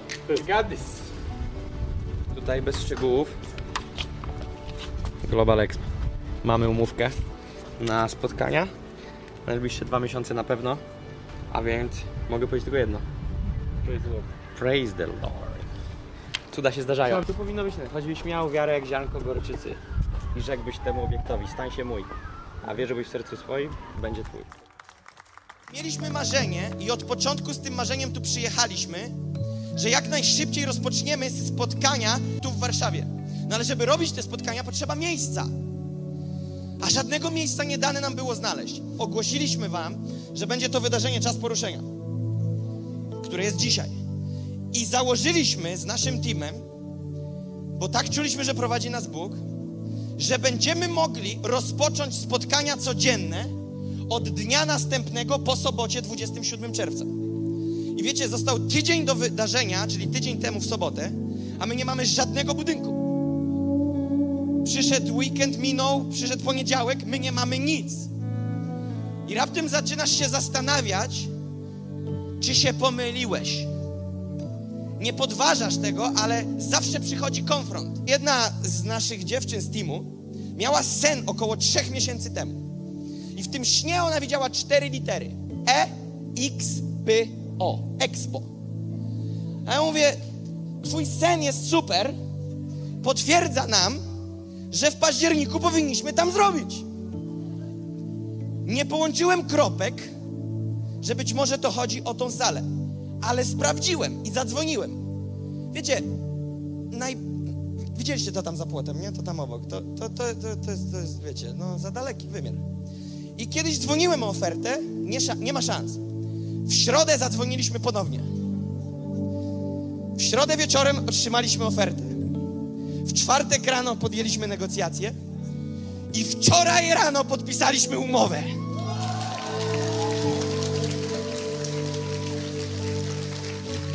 I przez ostatnie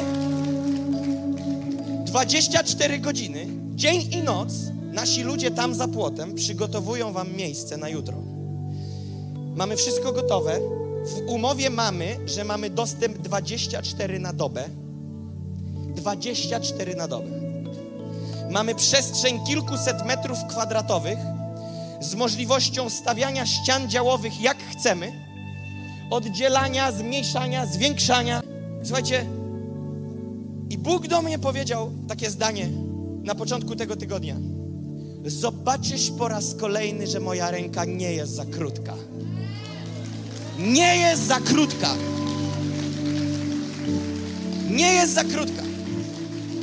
Wiecie, ja cztery lata przyjeżdżałem obok tego Expo i mówię, wow. A dziś mamy podpisaną umowę i mamy tam dostęp 24 na dobę. I jutro o godzinie 10 mamy pierwsze, teraz uwaga, historyczne, historyczne, bardzo historyczne spotkanie o godzinie 10 w centrum targowo-kongresowym Modlińska 6D. I od tego dnia rozpoczynamy coś, co wierzę, że się już nie skończy aż do końca.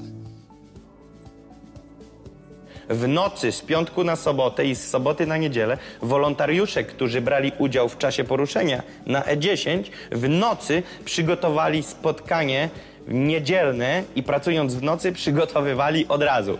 Miejsce na szkółkę dla dzieci, e, kawiarnię, jakąś mini, mikrokawiarnię, e, jakąś recepcję, jakieś miejsce, gdzie mogliśmy przywitać ludzi, e, jakieś maty dla dzieci, jakieś miejsce dla młodzieży. Zespół uwielbienia skołowaliśmy z soboty na niedzielę, instrumenty załatwiliśmy w nocy. To było nienormalne, ale kiedy przyszło na salę ponad 100 osób w niedzielę, wiedzieliśmy, że niemożliwe stało się możliwe i mogliśmy zobaczyć pierwsze owoce tego, o czym mówiliśmy kilka tygodni wcześniej. To jest otwarte zaproszenie, ale nie wszyscy będą tego częścią. Dlatego, że my będziemy jechać bardzo szybko i bardzo mocno i intensywnie i będzie trzeba płacić mocną cenę swojego czasu i życia, żeby uczestniczyć w tym projekcie. I chciałbym teraz pomodlić się o jedną rzecz. Jeżeli to miejsce jest dla Ciebie i ten projekt jest dla Ciebie, to żeby poprzez te najbliższe minuty i albo kilkadziesiąt minut, żeby Bóg Ci to potwierdził. Żebyś Ty nie musiał później kolejnych pół roku lub roku się zastanawiać i myśleć, czy to dla mnie, czy nie dla mnie. Wiesz dlaczego? Bo stracisz pół roku. Znamy historię dzisiaj o ludziach, którzy kiedy wchodzili na salę, usłyszeli głos od Boga, wyraźny, werbalny głos. To jest Twoje miejsce, tu powstanie Kościół. I kiedy ja słyszałem te świadectwa po czasie i jestem dzisiaj ich świadomy, wiem, że to było niezwykłe Boże prowadzenie, dlatego że ja przez kilka tygodni wcześniej mówiłem do naszej dziesiątki, że Bóg powiedział, że pośle ludzi, którzy będą częścią tego przedsięwzięcia, tej wizji, tej społeczności i tego kościoła.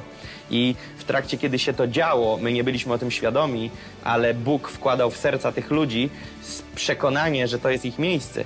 Mamy historię ludzi, którzy przyjechali z rodzinami, z dziećmi na czas poruszenia i nie wrócili do domu do dzisiaj, bo zostali e, ze względu na to, że Bóg powiedział im, aby zostali. Salę, w posiadanie której weszliśmy, to była sala 350 metrów kwadratowych to była umowa na dwa miesiące, ale już po kilku dniach widzieliśmy, że ta sala e, będzie za mała, dlatego że zorganizowaliśmy 7 dni w tygodniu, od poniedziałku do poniedziałku, spotkania modlitewne. Nic więcej, ale spotkania modlitwy, które zaczynały się codziennie o 19, kończyły się o 22, czasami o 23. Ja pamiętam, że niekiedy kończyliśmy dnia następnego o północy pierwszej.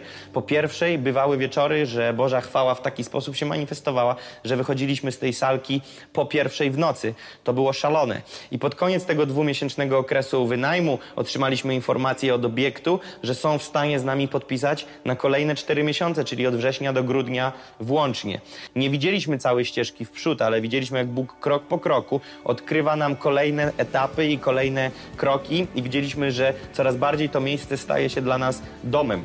Pod koniec roku 2020, czyli pod koniec tego łącznie sześciomiesięcznego najmu, widzieliśmy, widzieliśmy, że sala 350 metrów staje się dla nas za ciasna. Więc wydarzyło się to, że w nasze serca włożył Bóg pragnienie, ale i taki dar wiary, aby wierzyć, że sala, która jest naprzeciwko, która ma metraż 870 metrów, będzie salą główną naszych spotkań, a 350 metrów będzie tylko naszym zapleczem. To tempo uświadomiło nam, że musimy się przygotować na kolejny wymiar większych rzeczy. I tak dzisiaj, w 2021 roku, sala 870 metrów jest naszą salą główną spotkań, 350 metrów to jest tylko zaplecze na grupy, różne kategorie wiekowe dzieci, i młodzieży, jest tam też przestrzeń na, na kawiarnię, ale i też mamy przestrzeń korytarza, na którym też zagospodarowaliśmy co mogliśmy. Powstało też sześć pomieszczeń dodatkowych, w których uruchomiony został livestream, czyli transmisja na żywo na zewnątrz, w którym jest e, operatorka kamer, e, dźwięku. To wybuchło w, niesamowitym, w niesamowitej skali. W rok to, co się wydarzyło, to naprawdę nie starczyłoby atramentu i papieru, aby spisać to, co miało miejsce. I dzisiaj jesteśmy w miejscu, w którym przez tą salę, przez to miejsce przetaczają się setki i nie skłamię, kiedy powiem tysiące ludzi. Mamy tutaj wieczory uwielbienia, które y, odwiedzają setki ludzi co piątek z całej Polski, a nawet i wiemy o osobach z zagranicy, które przyjeżdżają cały czas na te wieczory i widzimy, że to jest poruszenie, to jest Boże poruszenie.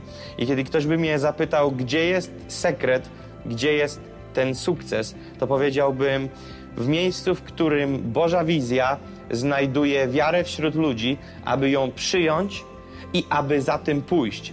Więc nie wystarczy wizję odebrać, trzeba uwierzyć w tą wizję, ale i potrzeba ludzi szalonych, którzy będą gotowi umrzeć. Nie tylko oddać się, ale umrzeć za tą wizję.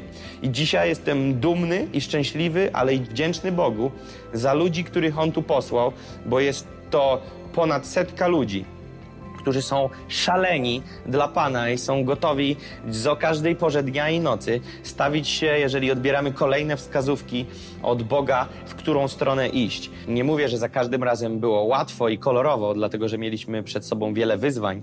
E, nie zawsze mieliśmy płynność e, finansową, nie zawsze mieliśmy płynność funkcjonowania na tym obiekcie, dlatego że, tak jak powiedziałem, najpierw umowa była na dwa miesiące, później była umowa na cztery miesiące. Z końcem 2020 roku powinniśmy zakończyć nasze działanie w tym obiekcie, a jednak podpisana została umowa na 2021 rok, gdzie zarząd tego miejsca na samym początku 2021 roku powiedział nam, nie ma mowy, abyście zostali tutaj na dłużej.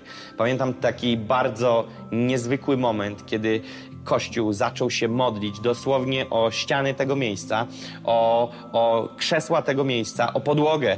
O, chodzili, biegali wokoło i modlili się o Boży ratunek, aby to miejsce nie zostało nam odebrane. Ta wizja pochłania setki, setki tysięcy złotych które nie pojawiają się nam w jakiś naturalny sposób, ale w ponadnaturalny sposób.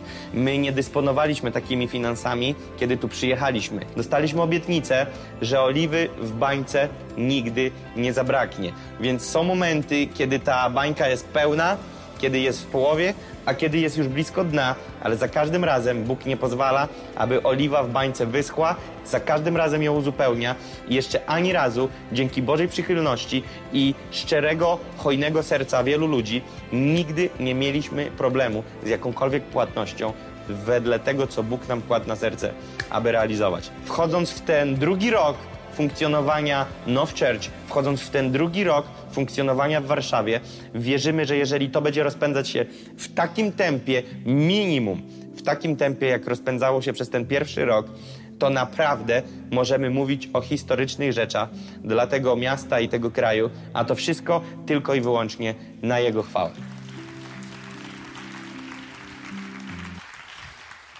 A więc to się zadziało. Ten film był upuszczony na pierwszą rocznicę w czerwcu 2021. Za chwilę jest czerwiec 2023, mijają trzy lata. A więc jesteśmy w miejscu, w którym jesteśmy. Rzeczy wybuchły, ale to, co było z cechą charakterystyczną tych lat trzech, to jest niezwykła gorliwość i żar w ludziach, którzy oddawali życie za te miejsce. Takie rzeczy nie powstają, bo ktoś się pomodlił i wybuchło, tylko to jest krwawica oddana za tą sprawę. I chciałem wam powiedzieć, że ta wizja była wcześniej, ale znalazła ujście na ludzi, którzy podjęli wyzwanie, aby to realizować. I tym wszystkim, co chcę powiedzieć, bo ktoś by powiedział, filmik puszczasz, o Józefie mówisz, o, o tych innych wszystkich bohaterach. Co chcesz nam powiedzieć? Próbuję powiedzieć, że Bóg chce użyć ciebie i mnie. Bóg chce wsadzić nas wysoko w miejsca wpływu i autorytetu. Chce podnieść standard naszego myślenia po to, aby dokonać większych rzeczy. Bóg zawsze chce współpracować z człowiekiem w dokonywaniu wielkich rzeczy. I my musimy dorównać do tego, co Bóg o nas myśli i co może zrobić przez nas, a nie patrzeć na swój backup, jaki mam gdzieś tam backstage, moja mama, mój tata. Ja jestem wdzięczny za rodziców i wy też bądźcie, ale oni nie wyznaczają mi sufitu. Ja idę w tym, co Bóg mi wkłada w serce. I wiecie, to jest bardzo istotne, żeby zrozumieć, że gdybyście zobaczyli mnie i tą dziesiąteczkę w tym pokoju, gdzie wiecie, herbata stoi, domowa atmosfera i wielkie plany przebudzenia, to nie wyglądało jak przebudzenie. A jednak to wszystko już w nas się wylewało i tylko przyszedł moment, że pff, się wylało na zewnątrz. I tak naprawdę to, co wydarzyło się przez te trzy lata teraz, pomyślcie, co wydarzy się w kolejne trzy. Kwestia rozgrywa się, czy tutaj są ludzie, którzy są gotowi załapać że Bóg może przez ciebie zrobić wielkie rzeczy. My jako Now Church, my nie jesteśmy kościołem i ktoś może powiedzieć, to jakieś spotkanie wizji dzisiaj jest, czy co? Nie, nie. Bo tak jak, tak jak Nikola, ja z nią rozmawiałem dużo w ostatnich tygodniach i wczoraj, przedwczoraj rozmawialiśmy i wczoraj przez telefon i, i ja mówię, Nikola, powodem, dla którego ty się wtedy zagotowałaś jest to, że sposób, w jaki my prowadzimy Kościół nigdy nie da poczucia przyjemności dla ludzi, którzy są w swoim obszarze. Zawsze kazania będą cię wypychały dalej. Zawsze kazania będą cię wypychać poza łódkę. Zawsze kazania będą ci mówić, możesz chodzić po wodzie. Jak już chodzisz, to powiemy, możesz biegać. A jak będziesz biegać, to powiemy, możesz na niej tańczyć. Na jednej nodze, a później na głowie. My chcemy zawsze iść po więcej. Dlaczego? Bo Bóg wkłada w serce tego kościoła właśnie taką pasję i wizję, aby pchać po więcej. A więc to nie jest kościółek wzajemnej adoracji, jest to kościółek przebudzenia. Amen? Halleluja. I teraz musisz uwierzyć, jestem blisko końca, zostało mi 60 wersetów. Domownicy wiedzą, że żartuję, goście się nie przestraszcie. I więc teraz, kończąc blisko będąc, Michałku, jeszcze nie wychodź, yy, to jest akcja taka, że musisz uwierzyć, że Bóg chce cię błogosławić i chce uwolnić nad tobą błogosławieństwo. Chce nad tobą uwolnić zdolności, talenty albo pomnożyć zdolności i talenty. Chce ci napchać zaopatrzenia w kieszeń, żebyś mógł tego użyć dla królestwa. To jest ta wojna mentalna z bezradnym kościołem, który mówi: Nic nie mogę, nic nie umiem, nie mamy wiele, co ja mogę. To jest właśnie błędne myślenie, którym diabeł się karmi i satysfakcjonuje, jeżeli Kościół tak myśli. Bo ograbia go z tego miejsca głowy i góry i sprowadza go do miejsca ogona i dołu. I zobaczcie, co jest napisane, i teraz ciągiem będę czytał. Przeczytam bez zatrzymywania się, tak mi dopomóż Bóg, wersety różne, które mówią o błogosławieństwie, które Bóg chce nad tobą uwolnić. Pierwsza Mojżeszowa 39, 3. Zaczynamy, poszli. Pan jego widział, iż Bóg jest z nim i sprawia, iż we wszystkim, co czyni, ma powodzenie. Pierwsza Mojżeszowa 39, 23. Przełożony więzienia nie musiał doglądać tego, co powierzył Józefowi, gdyż Pan był z nim i sprawił, że szczęściło mu się we wszystkim, cokolwiek czynił. Piąta Mojżeszowa 2, 7. Będzie, yy, gdyż Pan, Twój Bóg, błogosławił Cię w każdym dziele rąk Twoich. Wiedział o Twojej wędrówce po tej wielkiej pustyni. Przez 40 lat był Pan, Twój Bóg, z Tobą, a niczego Ci nie brakowało. Piąta Mojżeszowa 7, werset 13 i 14. Będzie Cię miłował, błogosławił i rozmnoży Cię. Pobłogosławi Twoje potomstwo i płody Twojej roli. Twoje zboże, Twój moszcz i Twoją oliwę, przychówek Twojego bydła i miod Twoich trzód na ziemi, którą przysiąg dać Twoim ojcom. Będziesz najbardziej błogosławionym ze wszystkich ludów. Nie będzie niepłodnego i niepłodnej ani u Ciebie, ani wśród Twojego bydła. Piąta Mojżeszowa 8:18.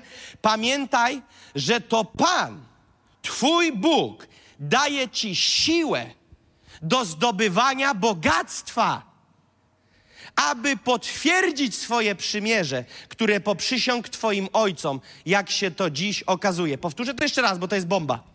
Pamiętaj, że to Pan, Twój Bóg, daje Ci siłę do zdobywania bogactwa, aby potwierdzić swoje przymierze. Piąta Mojżeszowa 15, 6. Gdyż Pan, Bóg Twój, błogosławić Ci będzie, jak Ci obiecał, abyś wielu ludziom pożyczał w zastaw, ale Ty sam nie będziesz się zapożyczał i dawał zastawu.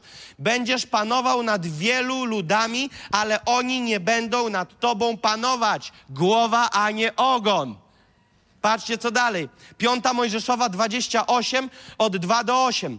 I spłyną na ciebie i dosięgną cię wszystkie te błogosławieństwa, jeśli usłuchasz głosu Pana Boga Twego. Błogosławiony będziesz w mieście, błogosławiony będziesz na polu, błogosławione będzie Twoje potomstwo, plon Twej ziemi, rozpód Twego bydła, miod Twojej ro rogacizny i przychówek Twoich trzód. Błogosławiony będzie Twój kosz, Błogosławione będą twoje, będzie Twoja dzieża. Błogosławione będzie Twoje wejście i Twoje wyjście. Pan Twój przepraszam, powali Pan Twoich nieprzyjaciół, którzy powstają przeciwko Tobie. Jedną drogą wyjdą naprzeciwko Tobie, a siedmioma drogami uciekać przed Tobą będą.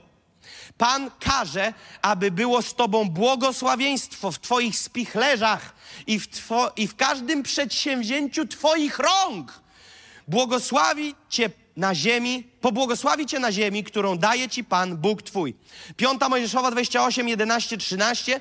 Ponad miarę obdarzy Cię Pan dobrem w Twoim potomstwie, w rozpłodzie Twego bydła, w plonach Twojej roli, na ziemi, co do której Pan poprzysiąg Twoim ojcom, że Ci ją da. Otworzy Pan przed Tobą swój skarbiec dobra niebiosa, aby dawać deszcz na Twoją ziemię w czasie właściwym i aby błogosławić wszelką pracę Twoich rąk, tak, że będziesz mógł pożyczać wielu narodom, ale Ty sam nie będziesz pożyczał. I uczyni cię Pan głową, a nie ogonem. I będziesz zawsze tylko na górze, a nigdy nie będziesz na dole. Jeżeli będziesz słuchał przykazań Pana Boga Twego, które ja Ci dziś nadaję, abyś ich pilnie przestrzegał. Księga Jozułego 1 od 7 do 8. Bo, tylko bądź mocny i bardzo mężny, aby ściśle czynić wszystko według za- zakonu, jaki Ci Mojżesz, mój sługa, nakazał. Nie odstępuj ani w prawo, ani w lewo, aby Ci się wiodło wszędzie dokądkolwiek pójdziesz. Niechaj nie oddala się księga tego zakonu od Twoich ust, ale rozmyślaj o niej we dnie i w nocy, aby ściśle czynić wszystko, co jest w niej napisane, bo wtedy poszczęści się Twojej drodze i wtedy będzie się Ci powodziło. Pierwsza księga królewska 2:3. Przestrzegaj wiernie służby Pana Boga swego i chodź Jego drogami, przestrzegając Jego ustaw, Jego przykazań, Jego praw i Jego ustanowień, jakie są zapisane w zakonie mojżeszowym, aby Ci się wiodło we wszystkim, co będziesz czynił i wszystko dokądkolwiek się zwrócisz. Druga Księga Kronik 1.12. Przeto będzie Ci dana mądrość i wiedza, a dam Ci także bogactwo, imienie i sławę, jakich nie miał żaden z królów, którzy byli przed Tobą i mieć nie będą. Księga Psalmów 23:1 Pan jest pasterzem moim, niczego mi nie braknie, nie ma braku. Dalej, Księga Psalmów 34:10 Bójcie się Pana, święci Jego, bo niczego nie brak tym, którzy się Go boją. Niczego. Kolejne, Psalm 85:13. Także dobrobytu udzieli Pan i ziemia nasza swój plon wyda. Ile razy już było słowo dobrobyt, ale trzymam się planu, czytam dalej. Księga Psalmów 112, werset 1, 2 i 3. Błogosławiony mąż, który boi się Pana i rozmiłował się w Jego przykazaniach. Potomstwo Jego będzie możne na ziemi. Pokolenie prawych będzie błogosławione. Werset 3. Dostatek i bogactwo są w Jego domu a sprawiedliwość Jego trwa na wieki. Księga Psalmów 128, 2. Owoc trudu rąk swoich spożywać będziesz. Będziesz szczęśliwy i dobrze ci się powiedzie. Mnóstwo tych wersetów odnosi się do twojej pracy. Patrz co dalej. Przypowieści Salomona 8:21. Darząc bogactwem tych, którzy mnie miłują i napełniając ich skarbce. Kolejne dzieje apostolskie 4:33 do 35. Apostołowie zaś składali z wielką mocą świadectwo o zmartwychwstaniu Pana Jezusa, a wielka łaska, to znaczy, że może być też niewielka lub średnia, a wielka łaska spoczywała na nich wszystkich. Nie było też między, to jest hit, tego nigdy nie widzieliśmy. Nie było między nimi nikogo, kto by cierpiał niedostatek. W kościele Nowym Testamentu w tamtym czasie, wśród apostołów i tych, którzy byli tam zgromadzeni, nie było ani jednego, który miał jakiś niedostatek. Kościół bez braku. Przeczytam to jeszcze raz od 34. Nie było też między nimi nikogo, który by cierpiał niedostatek. Ci bowiem, którzy posiadali ziemię, albo domy, sprzedając je, przynosili pieniądze uzyskane ze sprzedaży i kładli u stóp apostołów. No tego nie wyobrażam sobie, jakby to wyglądało. I wydzielano każdemu, ile komu było potrzeba. Oni, oni byli za, zasypani. Drugi list świętego Pawła do Koryntian 9:11. A tak ubogaceni we wszystko będziecie mogli okazywać wszelką szczodrobliwość, która za naszym przy, przyczynieniem pobudza do dziękczynienia Bogu. Ubogaceni we wszystko. List świętego Pawła do Koryntian, dzie, yy, przepraszam, list świętego Pawła do Filipian 4:19. A Bóg mój zaspokoi wszelką waszą potrzebę według bogactwa swego w chwale w Chrystusie Jezusie. List świętego Jakuba 1,17. Wszelki datek dobry i wszelki dar doskonały zstępuje z góry od Ojca światłości. U Niego nie ma żadnej odmiany ani nawet chwilowego zaćmienia. Wszelki datek dobry i wszelki dar doskonały. Trzeci list świętego Jana 1,2. Umiłowany, modlę się o to, aby ci się we wszystkim dobrze powodziło i abyś był zdrów tak, jak dobrze się ma dusza Twoja. Wiecie, że słowo modlę się o to, aby ci się we wszystkim dobrze powodziło, to te słowo powodziło to greckie słowo euodo, czyli euodo. I euodo oznacza prosperować, odnosić sukcesy oraz odnieść sukces w sprawach biznesowych. Więc ten werset Jana 1:2, trzeci, trzeci list Jana 1:2 mówi: Modlę się o to, abyś we wszystkim prosperował, odnosił sukcesy i odniósł sukces w swoich biznesach. To jest w słowie. I pierwsza księga Mojżeszowa 22:14 tego nie ma na, na tle i nazwał Abraham to miejsce Pan zaopatruje. Wiesz co, Biblia Polska nie przetłumaczyła. Czemu mieliby przetłumaczyć? Zawsze musi być płytko. Wiecie, co jest w oryginale? Jehowa Jared. Imię Boga. Imię Boga jest Bóg zaopatruje. Jehowa Jaira. Bóg zaopatruje. A więc jedno z imion Boga to Bóg zaopatruje. Czyli ja znam Boga jako kogo? Abba, super, możemy się poprzytulać. Pana, jest we mnie bojaźń. A znasz Jereda? To ten, który zaopatruje.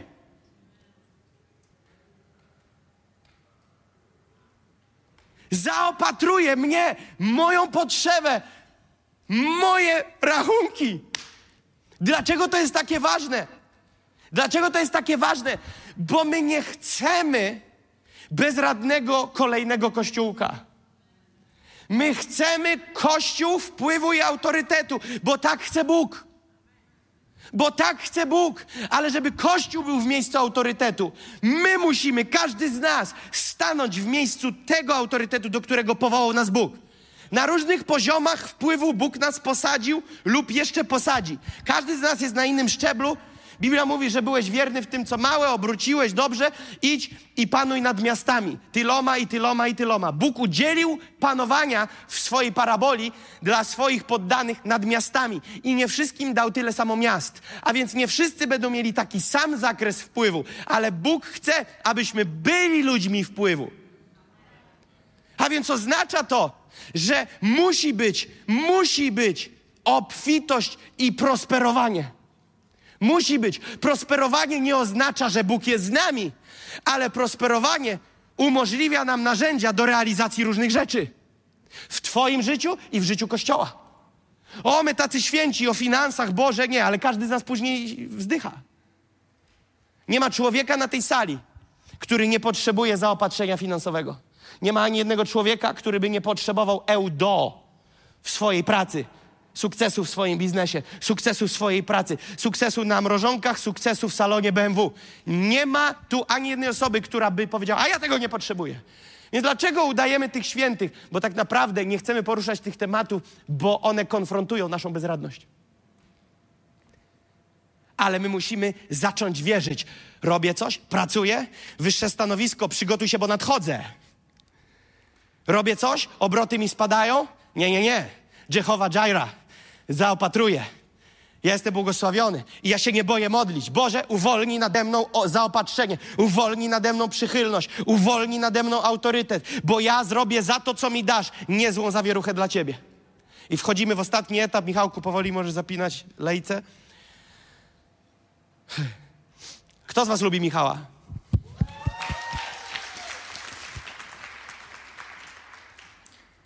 Zaopatrzenie finansowe w Twoim życiu jest warunkowe. To nie jest przez wyznawanie i wymodlenie.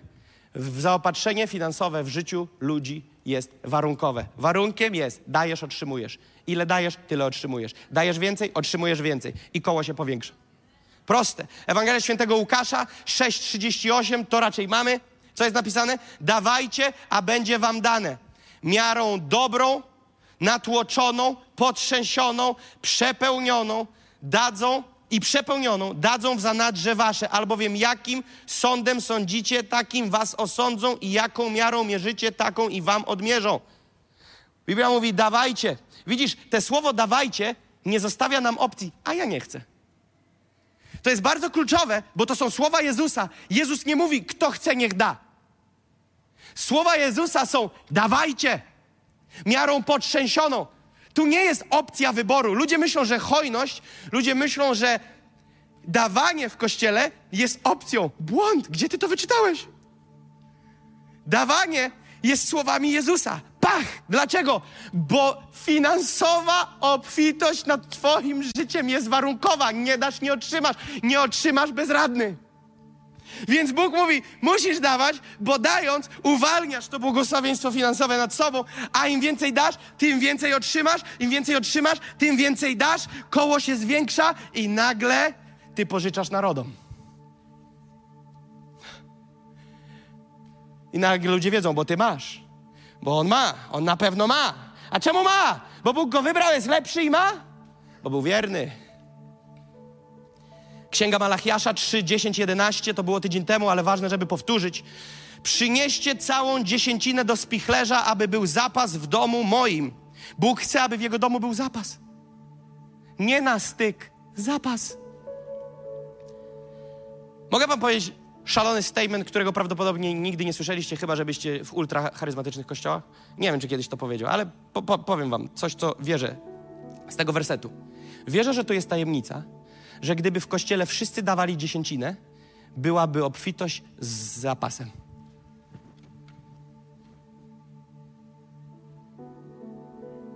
Przemyśl to.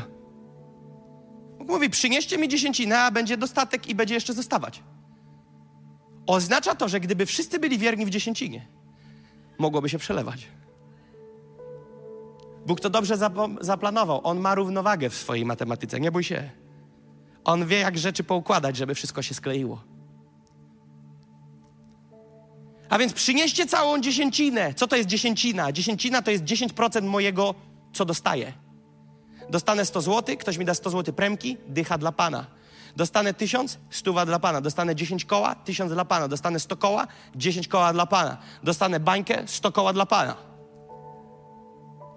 Myślałem sobie, gdybym urobił Huberta Urbańskiego w pytaniu za milion, dostałbym milion, to bym przyniósł 100 koła dziesięciny lekko. To tak minimalnie. Kurczę, jakbym wsieknął, bym musiał zadzwonić do kamery, żeby przyniosła większe wiadro. Przynieście całą dziesięcinę do spichlerza, aby był zapas w moim domu i w ten sposób wystawcie mnie na próbę.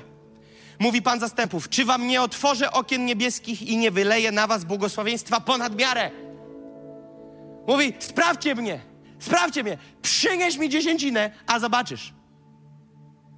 Trzeba być naprawdę zakorzenionym w swoje dogmaty, żeby tego nie zrobić. Jak Bóg mówi, wypróbuj mnie, sprawdź mnie, i zabronię potem, to jest hit, szarańczy pożerać wasze plony rolne. Wiesz, co to oznacza? Wielu z nas ma w swoim życiu szarańczę, która wyżera waszą obfitość w waszym życiu. Jakaś diabelska szarańcza sprawia, że wasz worek jest dziurawy na dole. Co włożysz, wylatuje. Co naprawisz, znowu się coś zepsuje. Jakby jakieś takie nie wiadomo co, szarańcza się do ciebie klei. Ale Bóg mówi: przynieś dziesięcinę, bądź mi wierny w finansach. To ja nie tyle, co otworzę nad tobą błogosławieństwo, ale zamknę dziurę w worku i zabronię szarańczy do ciebie podchodzić. Uuu! A więc dlaczego Bóg chce cię ustanowić wysoko? I dlaczego ty powinieneś chcieć, aby Bóg cię podniósł wyżej, chociażby o jeden szczebel, bo zawsze jest wyżej, zawsze jest więcej. Dlaczego Bóg tego chce? Bo to Boży interes, aby przez ciebie wprowadzić swoje rządy. Zobacz, co jest napisane w pierwszej Mojżeszowej 12:2. A uczynię z ciebie naród wielki i będę ci błogosławił. Tu jest o Abrahamie. I uczynię sławnym imię Twoje, tak że staniesz się błogosławieństwem. Ktoś by powiedział: O Boże, cała ta akcja proroctwa do Abrahama, uczynię Cię wielkim, uczynię Cię największym. Jakie to bałwochwalcze. Nie, nie, nie, wyjaśnienie jest jasno i na tacy. Dlaczego? Uczynię z Ciebie naród wielki. A więc z Ciebie, przez Ciebie, w mojej mocy wyjdzie konsekwencja tego. Będą rzeczy się działy, następstwa nastaną. Kiedy Bóg coś czyni w tobie, On nie kończy na tobie. On nigdy w tobie nie rozpoczyna po to, aby na tobie skończyć. On nie uwolnił Nikoli od depresji tylko po to, aby na, nią, na niej skończyć. On przez to, co zrobił w niej, uwolni wielu. Bóg coś czyni. Wiecie, ilu ludzi się nawróciło przez to, że Bóg mnie zbawił? Myślisz, że Bóg mówi, zrobię nad tobą szandarabanda i ty zostaniesz uzdrowiony, uwolniony i nikt się o tym orzeszku nie dowie. Wiesz, co było w pakiecie? Proroctwo. Nikt tak nie czyta tych moich historii, a tak było. Uzdrowiony, zbawiony i posyłam cię do narodów, aby ludzie, przed którymi staniesz, doświadczyli mnie jako Boga cudów. W pakiecie. Podnoszę cię, leczę cię, wyzwalam cię, błogosławię ci, jedź szczynię cię żywą pochodnią, młotem, którym będę miażdżył Babilon. Młotem, którym będę miażdżył Babilon i zrobię odwet na Babilonie, jędzo jedna. Diable ty, złodzieju jeden szemrany, dobijemy ci takiego klina, że się nie spodziewasz. Zobaczcie, co jest napisane w to tak między mną a nim. Drugi list świętego Pawła do Koryntian, naprawdę kończę, zostały mi dwa wersety. Drugi list świętego Pawła do Koryntian 9:8 a władny, czyli On może, jest Bóg udzielić wam obficie wszelkiej łaski. To jest początek bardzo ważny, bo później nie ma sensu czytać, jak nie wierzysz w początek. Bóg jest władny, to znaczy, że On może, ma kapitał ku temu, aby udzielić ci wszelkiej łaski. Obficie jeszcze, żeby nie było wątpliwości. Po co? Abyście, mając zawsze wszystkiego pod Boże, jaka prosperita w tym Nowczerz. Zaczęli dobrze, a teraz już prosperitę głoszą. Biblię czytamy, moi drodzy. To właśnie się chowamy często, nie czytamy tych wersetów, bo one tak tą naszą faryzejską pobożność ładnie korektorują. A trzeba sprawdzie w oczy spojrzeć. Obficie wszelkiej łaski, abyście mając wszystkiego pod dostatkiem. Jeszcze zgubiłem ważny wyraz. Zawsze. Abyście mieli Zawsze wszystkiego pod dostatkiem. Teraz uwaga, przerwa, nie patrzcie co tam dalej, nie ściągajcie. A więc on jest władny, chce udzielić nam ile? Bardzo dużo, obficie, abyśmy mieli wszystkiego pod dostatkiem. O, tak, gdyby tu skończyć, to jest prosperita. A teraz jest kontynuacja i prawdziwa Ewangelia. Abyście mogli hojnie łożyć na wszelką dobrą sprawę. Bóg cię nie pompuje, żebyś otył, ale Bóg cię pompuje po to, żebyś hojnie rozdawał.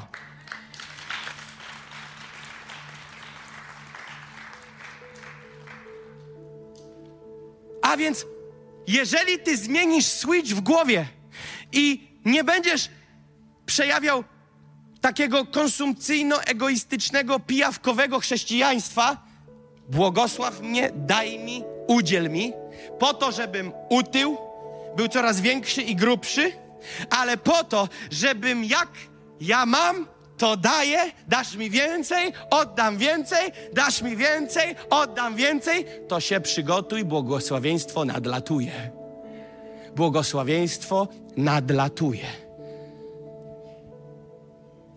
On chce ci udzielić. Po co? Żeby przez ciebie udzielać. On chce, to jest większy interes jego niż twój. Musisz w to uwierzyć. Tak jak wracam do fryzjera historii, stanowisk jest niezarezerwowanych więcej niż potrzeb. Powiedz, panie, jeżeli tak naprawdę jest jak ten wariat mówi, to ja się piszę na listę. Piszę się na listę. I patrz sobie, ale ja taka niegodna. Boże, serio? Dalej o tym? Że to wszystko o Pana chodzi. My jesteśmy tylko narzędziami w ręku Boga. Kimże ja jestem, że robię to, co robię? Jestem tylko zwykłym bolkiem, ale w ręku Pana jestem młotem. W ręku Pana jestem młotem. Nie zatrzymasz mnie. Jeżeli jestem w ręku Pana, uciekaj, bo będzie trzęsienie. Ale sam bidulek, ale z Panem mogę wszystko. A więc potrzebna jest administracja i zarządzanie tym, co Bóg ci dał. Musisz myśleć, to co mam, czy ja to mądrze spalam, czy zaczynam tyć. To się tyczy wszystkich obszarów: objawienia, wiedzy, świadectw. Bóg coś czyni w Twoim życiu, a urna ze świadectwami wcale nie puchnie. I później słyszysz, Bóg coś zrobił w czyimś życiu, ta? A bo my nie dostaliśmy, może ktoś, może nie trafił do dziurki w tej urnie na świadectwa. Może maila wysłał, patrzysz, maila nie ma, w urnie nic nie ma. A nie, bo co ja tam będę mówił? Pewnie. Ty i dalej, grubasku. Nie dawaj nikomu, zostaw to dla siebie. Bądź egoistą, jeszcze większym jak jesteś. Niedługo będą cię wwozić tirem na nabożeństwo, będziesz tak gruby. Otyły, bo ciągle pchasz w siebie. Wybiegaj to, oddaj to innym, podziel się świadectwem w kawiarni. Nie narzekaj ciągle, że miało być bez laktozy, a jest z laktozą, tylko powiedz komuś, słuchaj, tak Bóg w moim życiu działa, że przemienię bezlaktozowe na laktozowe i na odwrót. Chcesz zobaczyć? Patrz, hops. I zaczynasz życie te przelewać na ludzi. Przelewać życie, dzielić się tym, co Pan zrobił. Za każdym razem, za każdym jednym razem, jak przychodzą do mnie finanse prywatnie, ja jestem tak podjarany, bo pierwsze, co mi przychodzi, że dziesięcina rośnie, to to jest klasika, klasika zasady. To jest moja wewnętrzna radość. Dziesięcinka rośnie, cza, cza, cza, cza, cza, cza. A później od razu w głowie myśli, kto będzie na obiadku ze mną, kto poje krewetki, za darmo oczywiście. Bo ja płacę, ja chcę, ja chcę to oddać. Ja chcę to oddać. Ja chcę być błogosławieństwem. Ja chcę być błogosławieństwem. Ja nie chcę, kurczę, puchnąć. Ja chcę błogosławić. U mnie w domu wierzę, niech będzie dostatek, błogosławieństwo, aby mógł łożyć hojnie na wszelką dobrą sprawę. Ale gdzie są ci, których mogę błogosławić? Może ciebie ubłogosławię, może ciebie. Mam takie sytuacje, że czasami w trakcie spotkania, miałem kilka takich chwil, mówię wam szczerze, Sebastian gdzieś tam koło mnie krążył. Gdzie jest Sebastian? Gdzieś tu był, zniknął, jest tu. Yy, Sebastian gdzieś tam obok mnie był, kiedy się modliłem o ludzi i nagle czuję taką miłość po prostu. Niekiedy to jest głos Pana, ubłogosław kogoś finansowo, a niekiedy to jest pragnienie, które nie wynika z tego, że Bóg ci powiedział. No ale nie biegam z banknotami, więc mówię, Sebastian, u mnie w biurze jest moja saszetka, w mojej saszetce jest portfel, w portfelu są pieniądze. Przynieś, odlicz tysiąc złotych. I nagle modlisz się o kogoś i modlisz się i po prostu pach! Kafelek dla ciebie, proszę bardzo. I idziesz dalej i mówisz, to było za mało. I przychodzisz, mówisz, tam w portfelu jeszcze jest troszkę, przynieś te jeszcze resztki, przynieś. I idziesz i jeszcze raz, jednorazowo, przy jednej modlitwie, trzy razy wracałem do jednej osoby i wciskałem w ręce, że ta osoba nie miała jak łapać. Dlaczego? Bo jest te pragnienie. Jest te pragnienie, żeby błogosławić innych. Dawać, dawać i dawać i dawać. Dlaczego? Bo On mi daje, więc ja oddaję. Więc On oddaje mi, ja oddaję Mu.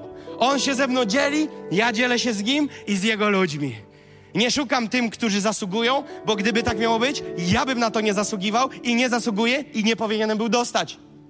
A więc administracja, musisz mądrze tym zarządzać, wprost proporcjonalnie do tego, co otrzymujesz. Z Panem, w snach, w wizjach, w, w jakimś działaniu Bożym w Twoim życiu. Podziel się ze swoim bratem, ze swoją siostrą, z mamą, z tatą, z córką, z synem. Powiedz coś, może Cię nie uznają wielkim mężem Bożym, kobietą Bożą.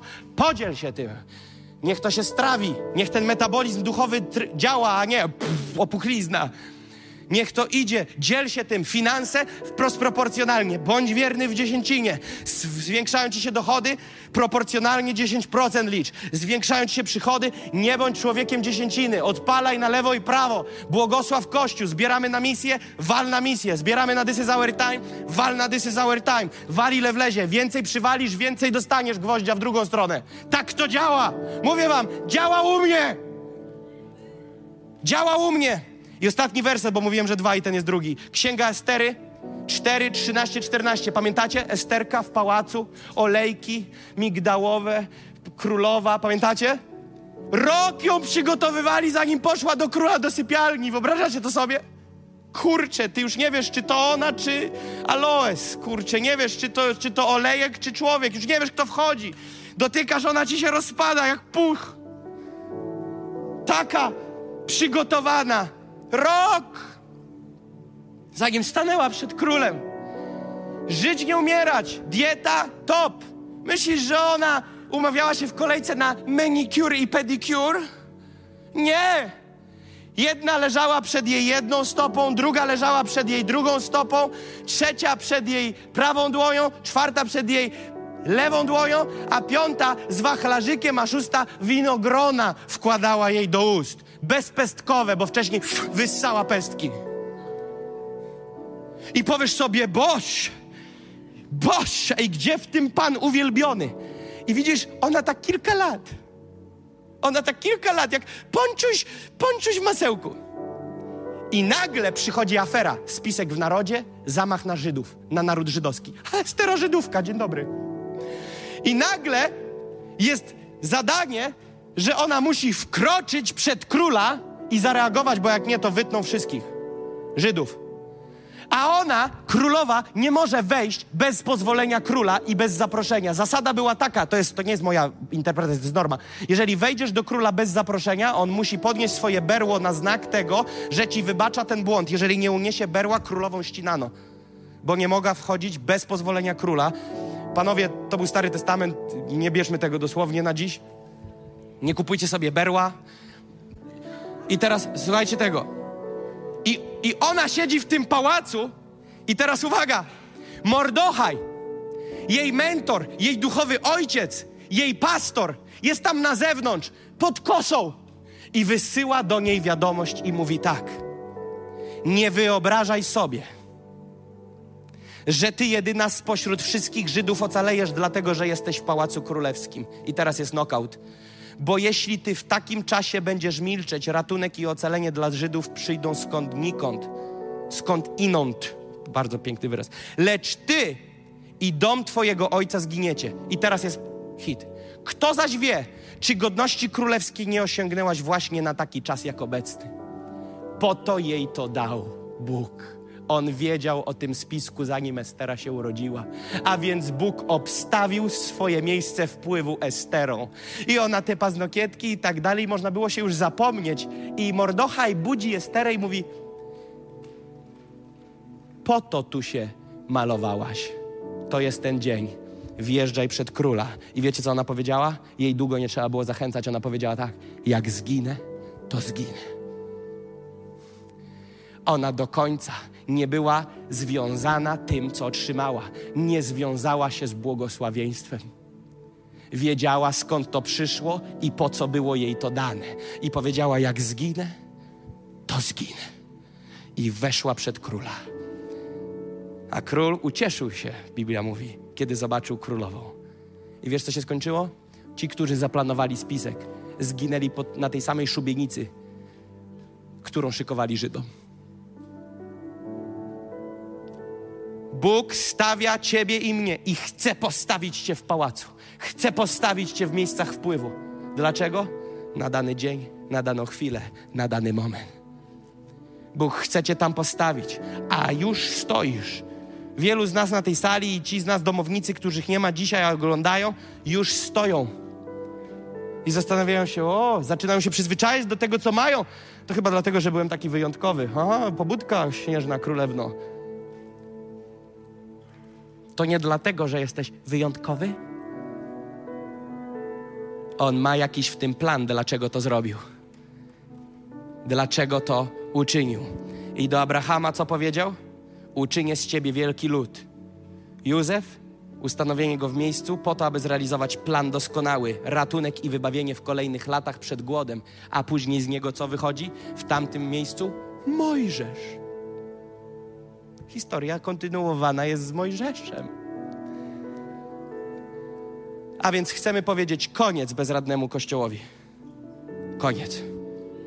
Koniec. I nie jest łatwo, bo niewielu chce tak żyć. W naszym kraju niewiele jest osób, które powiedzą: tak, to jest na początku wojna. Wojna z mentalem. Wojna z mentalem. Wojna z mentalem. O czym ty głosisz? Człowieku, uspokój się, wychodzisz przed szereg, wychodzisz ze schematu, wychodzisz poza szablon.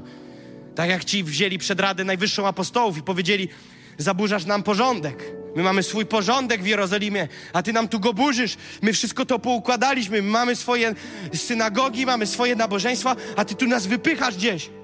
Bóg nas wypycha. Bóg nas wypycha. Postanowiłem z moją żoną, że dzisiaj w tej kopercie 10 tysięcy. Chcemy oddać moją żoną dzisiaj 10 tysięcy na kościół. Dlaczego? Bo chcę i mogę. Dzisiaj z moją żoną. Biblia mówi, niech twoja lewa nie wie, co czyni prawa i na odwrót. Nie mówię po to, żeby wam się pochwalić. Mówię, że nigdy nie mówię tego, żeby ktoś coś robił, czego sam nie robię. A więc dzisiaj, po tym słowie, dlaczego robię to dziś? Dlaczego nie mógłbym zrobić to za tydzień? Pastor Richard będzie głosił, mógłbym to zrobić, będę miał bliżej, a tak będę robił wsad z góry. Wiesz dlaczego? Bo po takim słowie trzeba odpowiedzieć czynem. Bo co, będziemy słuchać i zrobimy jedynie co? Amen i oklaski? Ja chcę odpowiedzieć. Ja chcę odpowiedzieć na to. Pierwszy. Pierwszy chcę to zrobić. Odpowiedzieć na to. I chcę powiedzieć stop bezradnemu Kościołowi. Chcę powiedzieć wam, że zrobię co mogę, co Bóg mi dał i udzielił. Za swego życia zrobię wszystko, co mogę, aby dołożyć się do tego, abyście stali się zwycięzcami. To będzie moje zadanie, to jest moje zadanie, jedno z kilku, że ja tu, za każdym razem, kiedy stanę, zrobię wszystko, żeby słowem, które zostanie uwolnione, pchnąć was do miejsca pełni w Panu. I nie będzie to wygodne, wiecie, że nie jest. I nie będzie to łatwe, i nie będzie to krótkie, ale przyniesie to owoce. I już widzimy, że przynosi to owoce, kiedy poddajemy się Panu, kiedy poddajemy się Jego Słowu, kiedy poddajemy się Jego prawdzie. Rzeczy się zaczynają dziać. Amen? Powstajmy, Kościele. Powstajmy, Kościele. Halleluja. Niech zespół przyjdzie na scenę.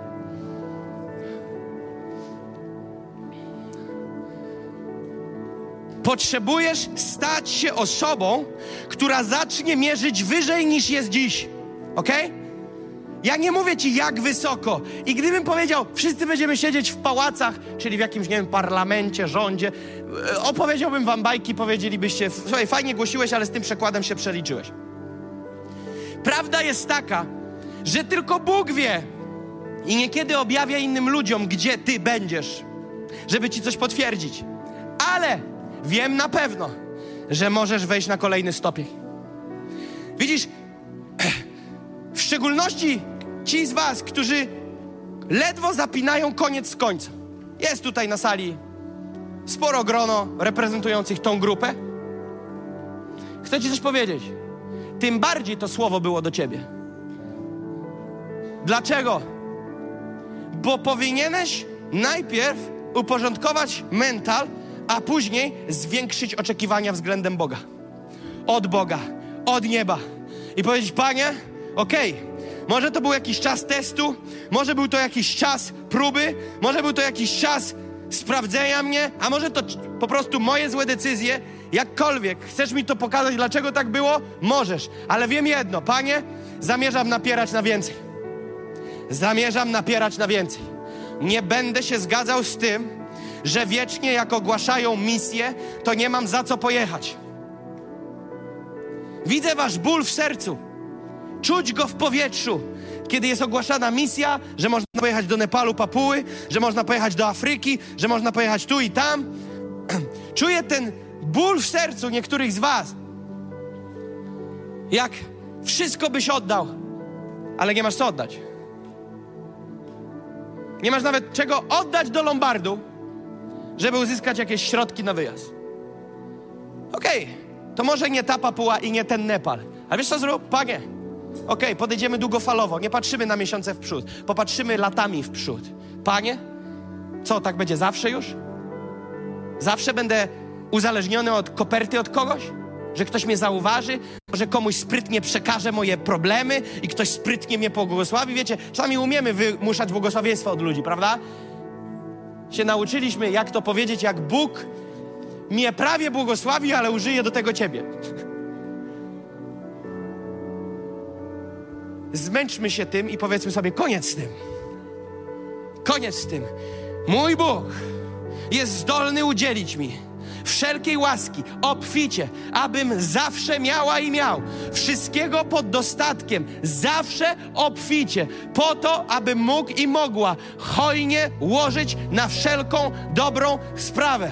Ale powiedz mi, Jakub, ale jest inflacja, jakiej dawno nie było, raty kredytu, stopy poszły w górę, tym bardziej właśnie teraz. Tym bardziej właśnie teraz.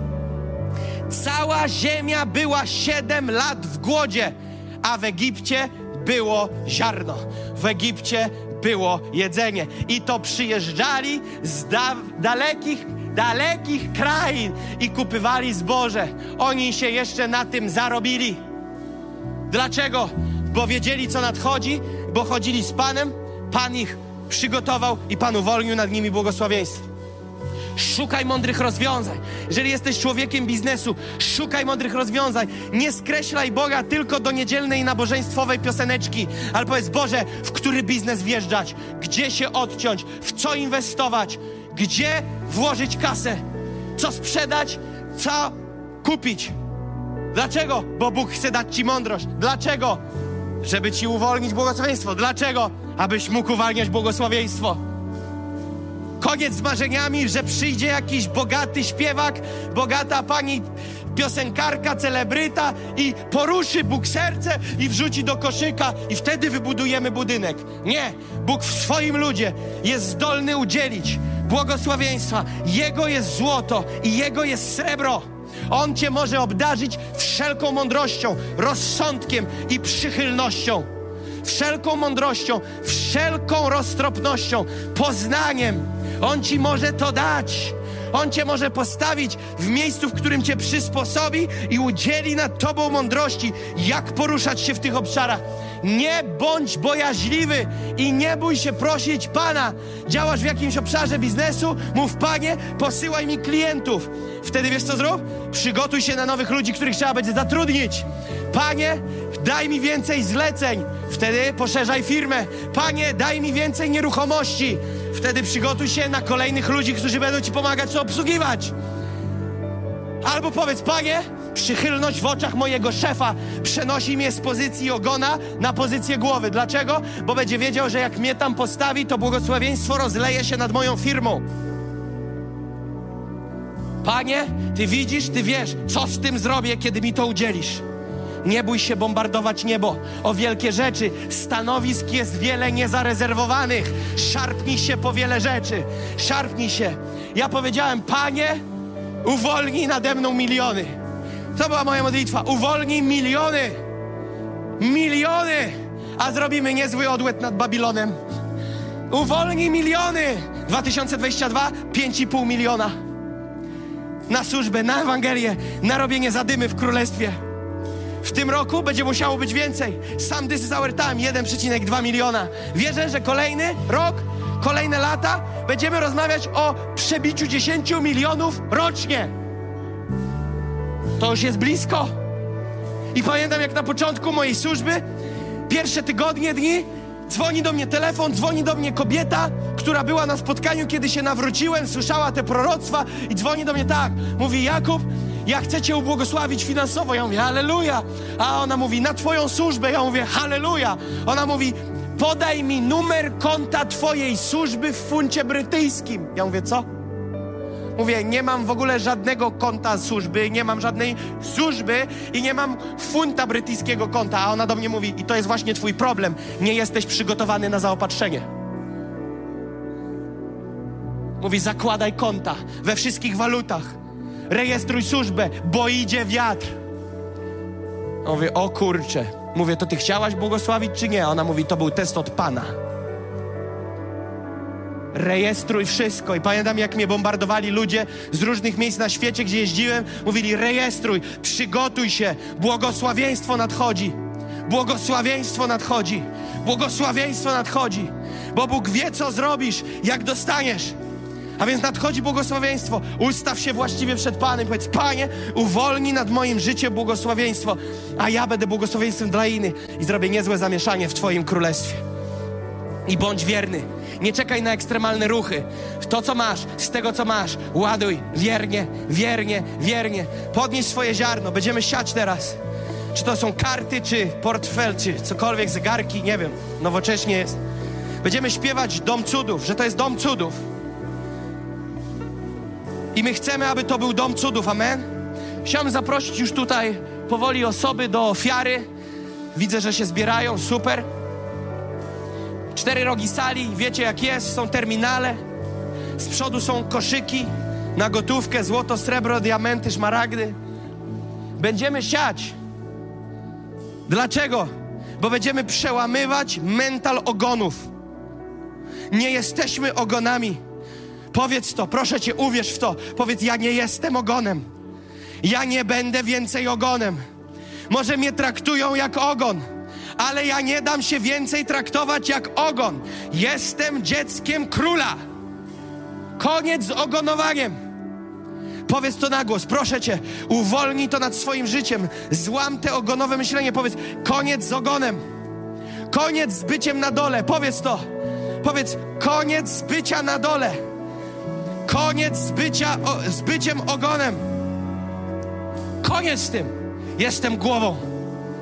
Jestem głową. Jestem głową. Jestem na górze. Panie, pomóż mi rozumieć, że jestem na górze, że jestem głową, a że skorpiony i węże są pod moimi stopami. Ja będę prosperował, będę obfitował. Nie będę musiał pożyczać, inni będą pożyczać ode mnie. Ja będę błogosławieństwem. Ja będę siał wiernie moją dziesięcinę, oddawał Tobie. I ponad to będę siał na Twoją sprawę, Panie. Będę błogosławieństwem w Twoim domu. Ageusza 1,9. Wielce, na wiele czekaliśmy, ale tak niewiele zastaliśmy, bo Pana dom jest w rozsypce, a zajęliśmy się swoim domem. Dlatego podnoszę swoje ziarno, Panie. Podnoszę moje ziarno. Panie, Ty widzisz. Ty widzisz, znasz lepiej niż każdy inny. Wiesz, na co mnie stać, wiesz, co czynię, Panie. To jest moje ziarno, które przynoszę dzisiaj dla Ciebie. Panie, dziękuję Ci za Józefów, za Abrahamów, za Danielów, ale Panie, uczyń mnie minimum Danielem, Józefem, Abrahamem. O Panie, oddaję to jako moje ziarno. Przynoszę to jako ziarno do Twojego domu, Panie, aby był dostatek i bogactwo w Twoim domu, w imieniu Jezusa. Amen. Zasiejmy kościele. Uwolnijmy uwielbienie. Halleluja. Halleluja.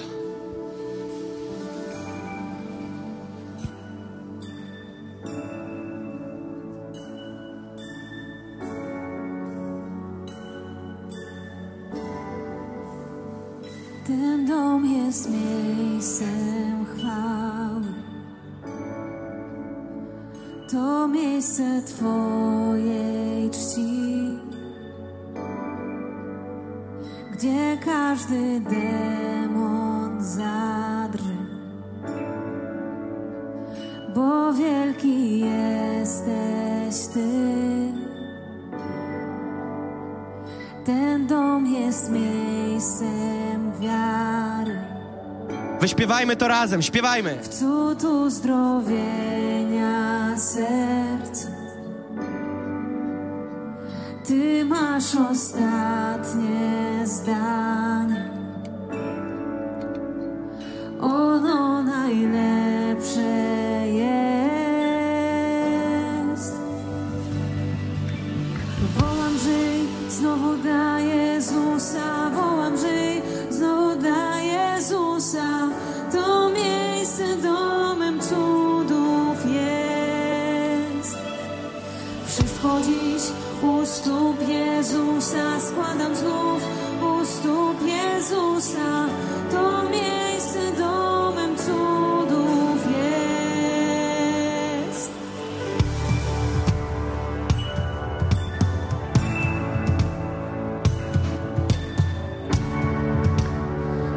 Śpiewajmy z wiarą, na głos, wyznając to, co śpiewamy.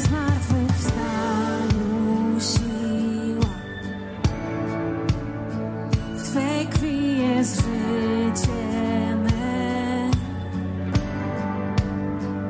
A najzimniejsze groby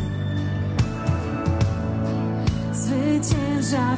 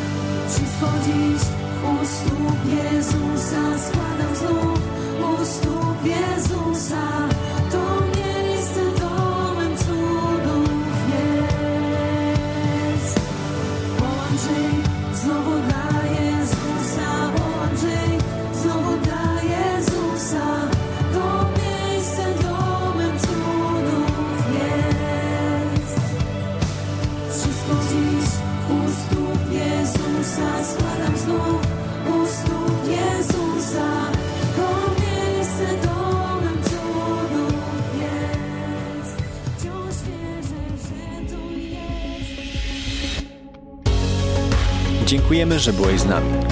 Jeśli chcesz dowiedzieć się więcej o naszych działaniach lub nas wesprzeć, zapraszamy Cię na www.nationsonfire.org ukośnik nowchurch.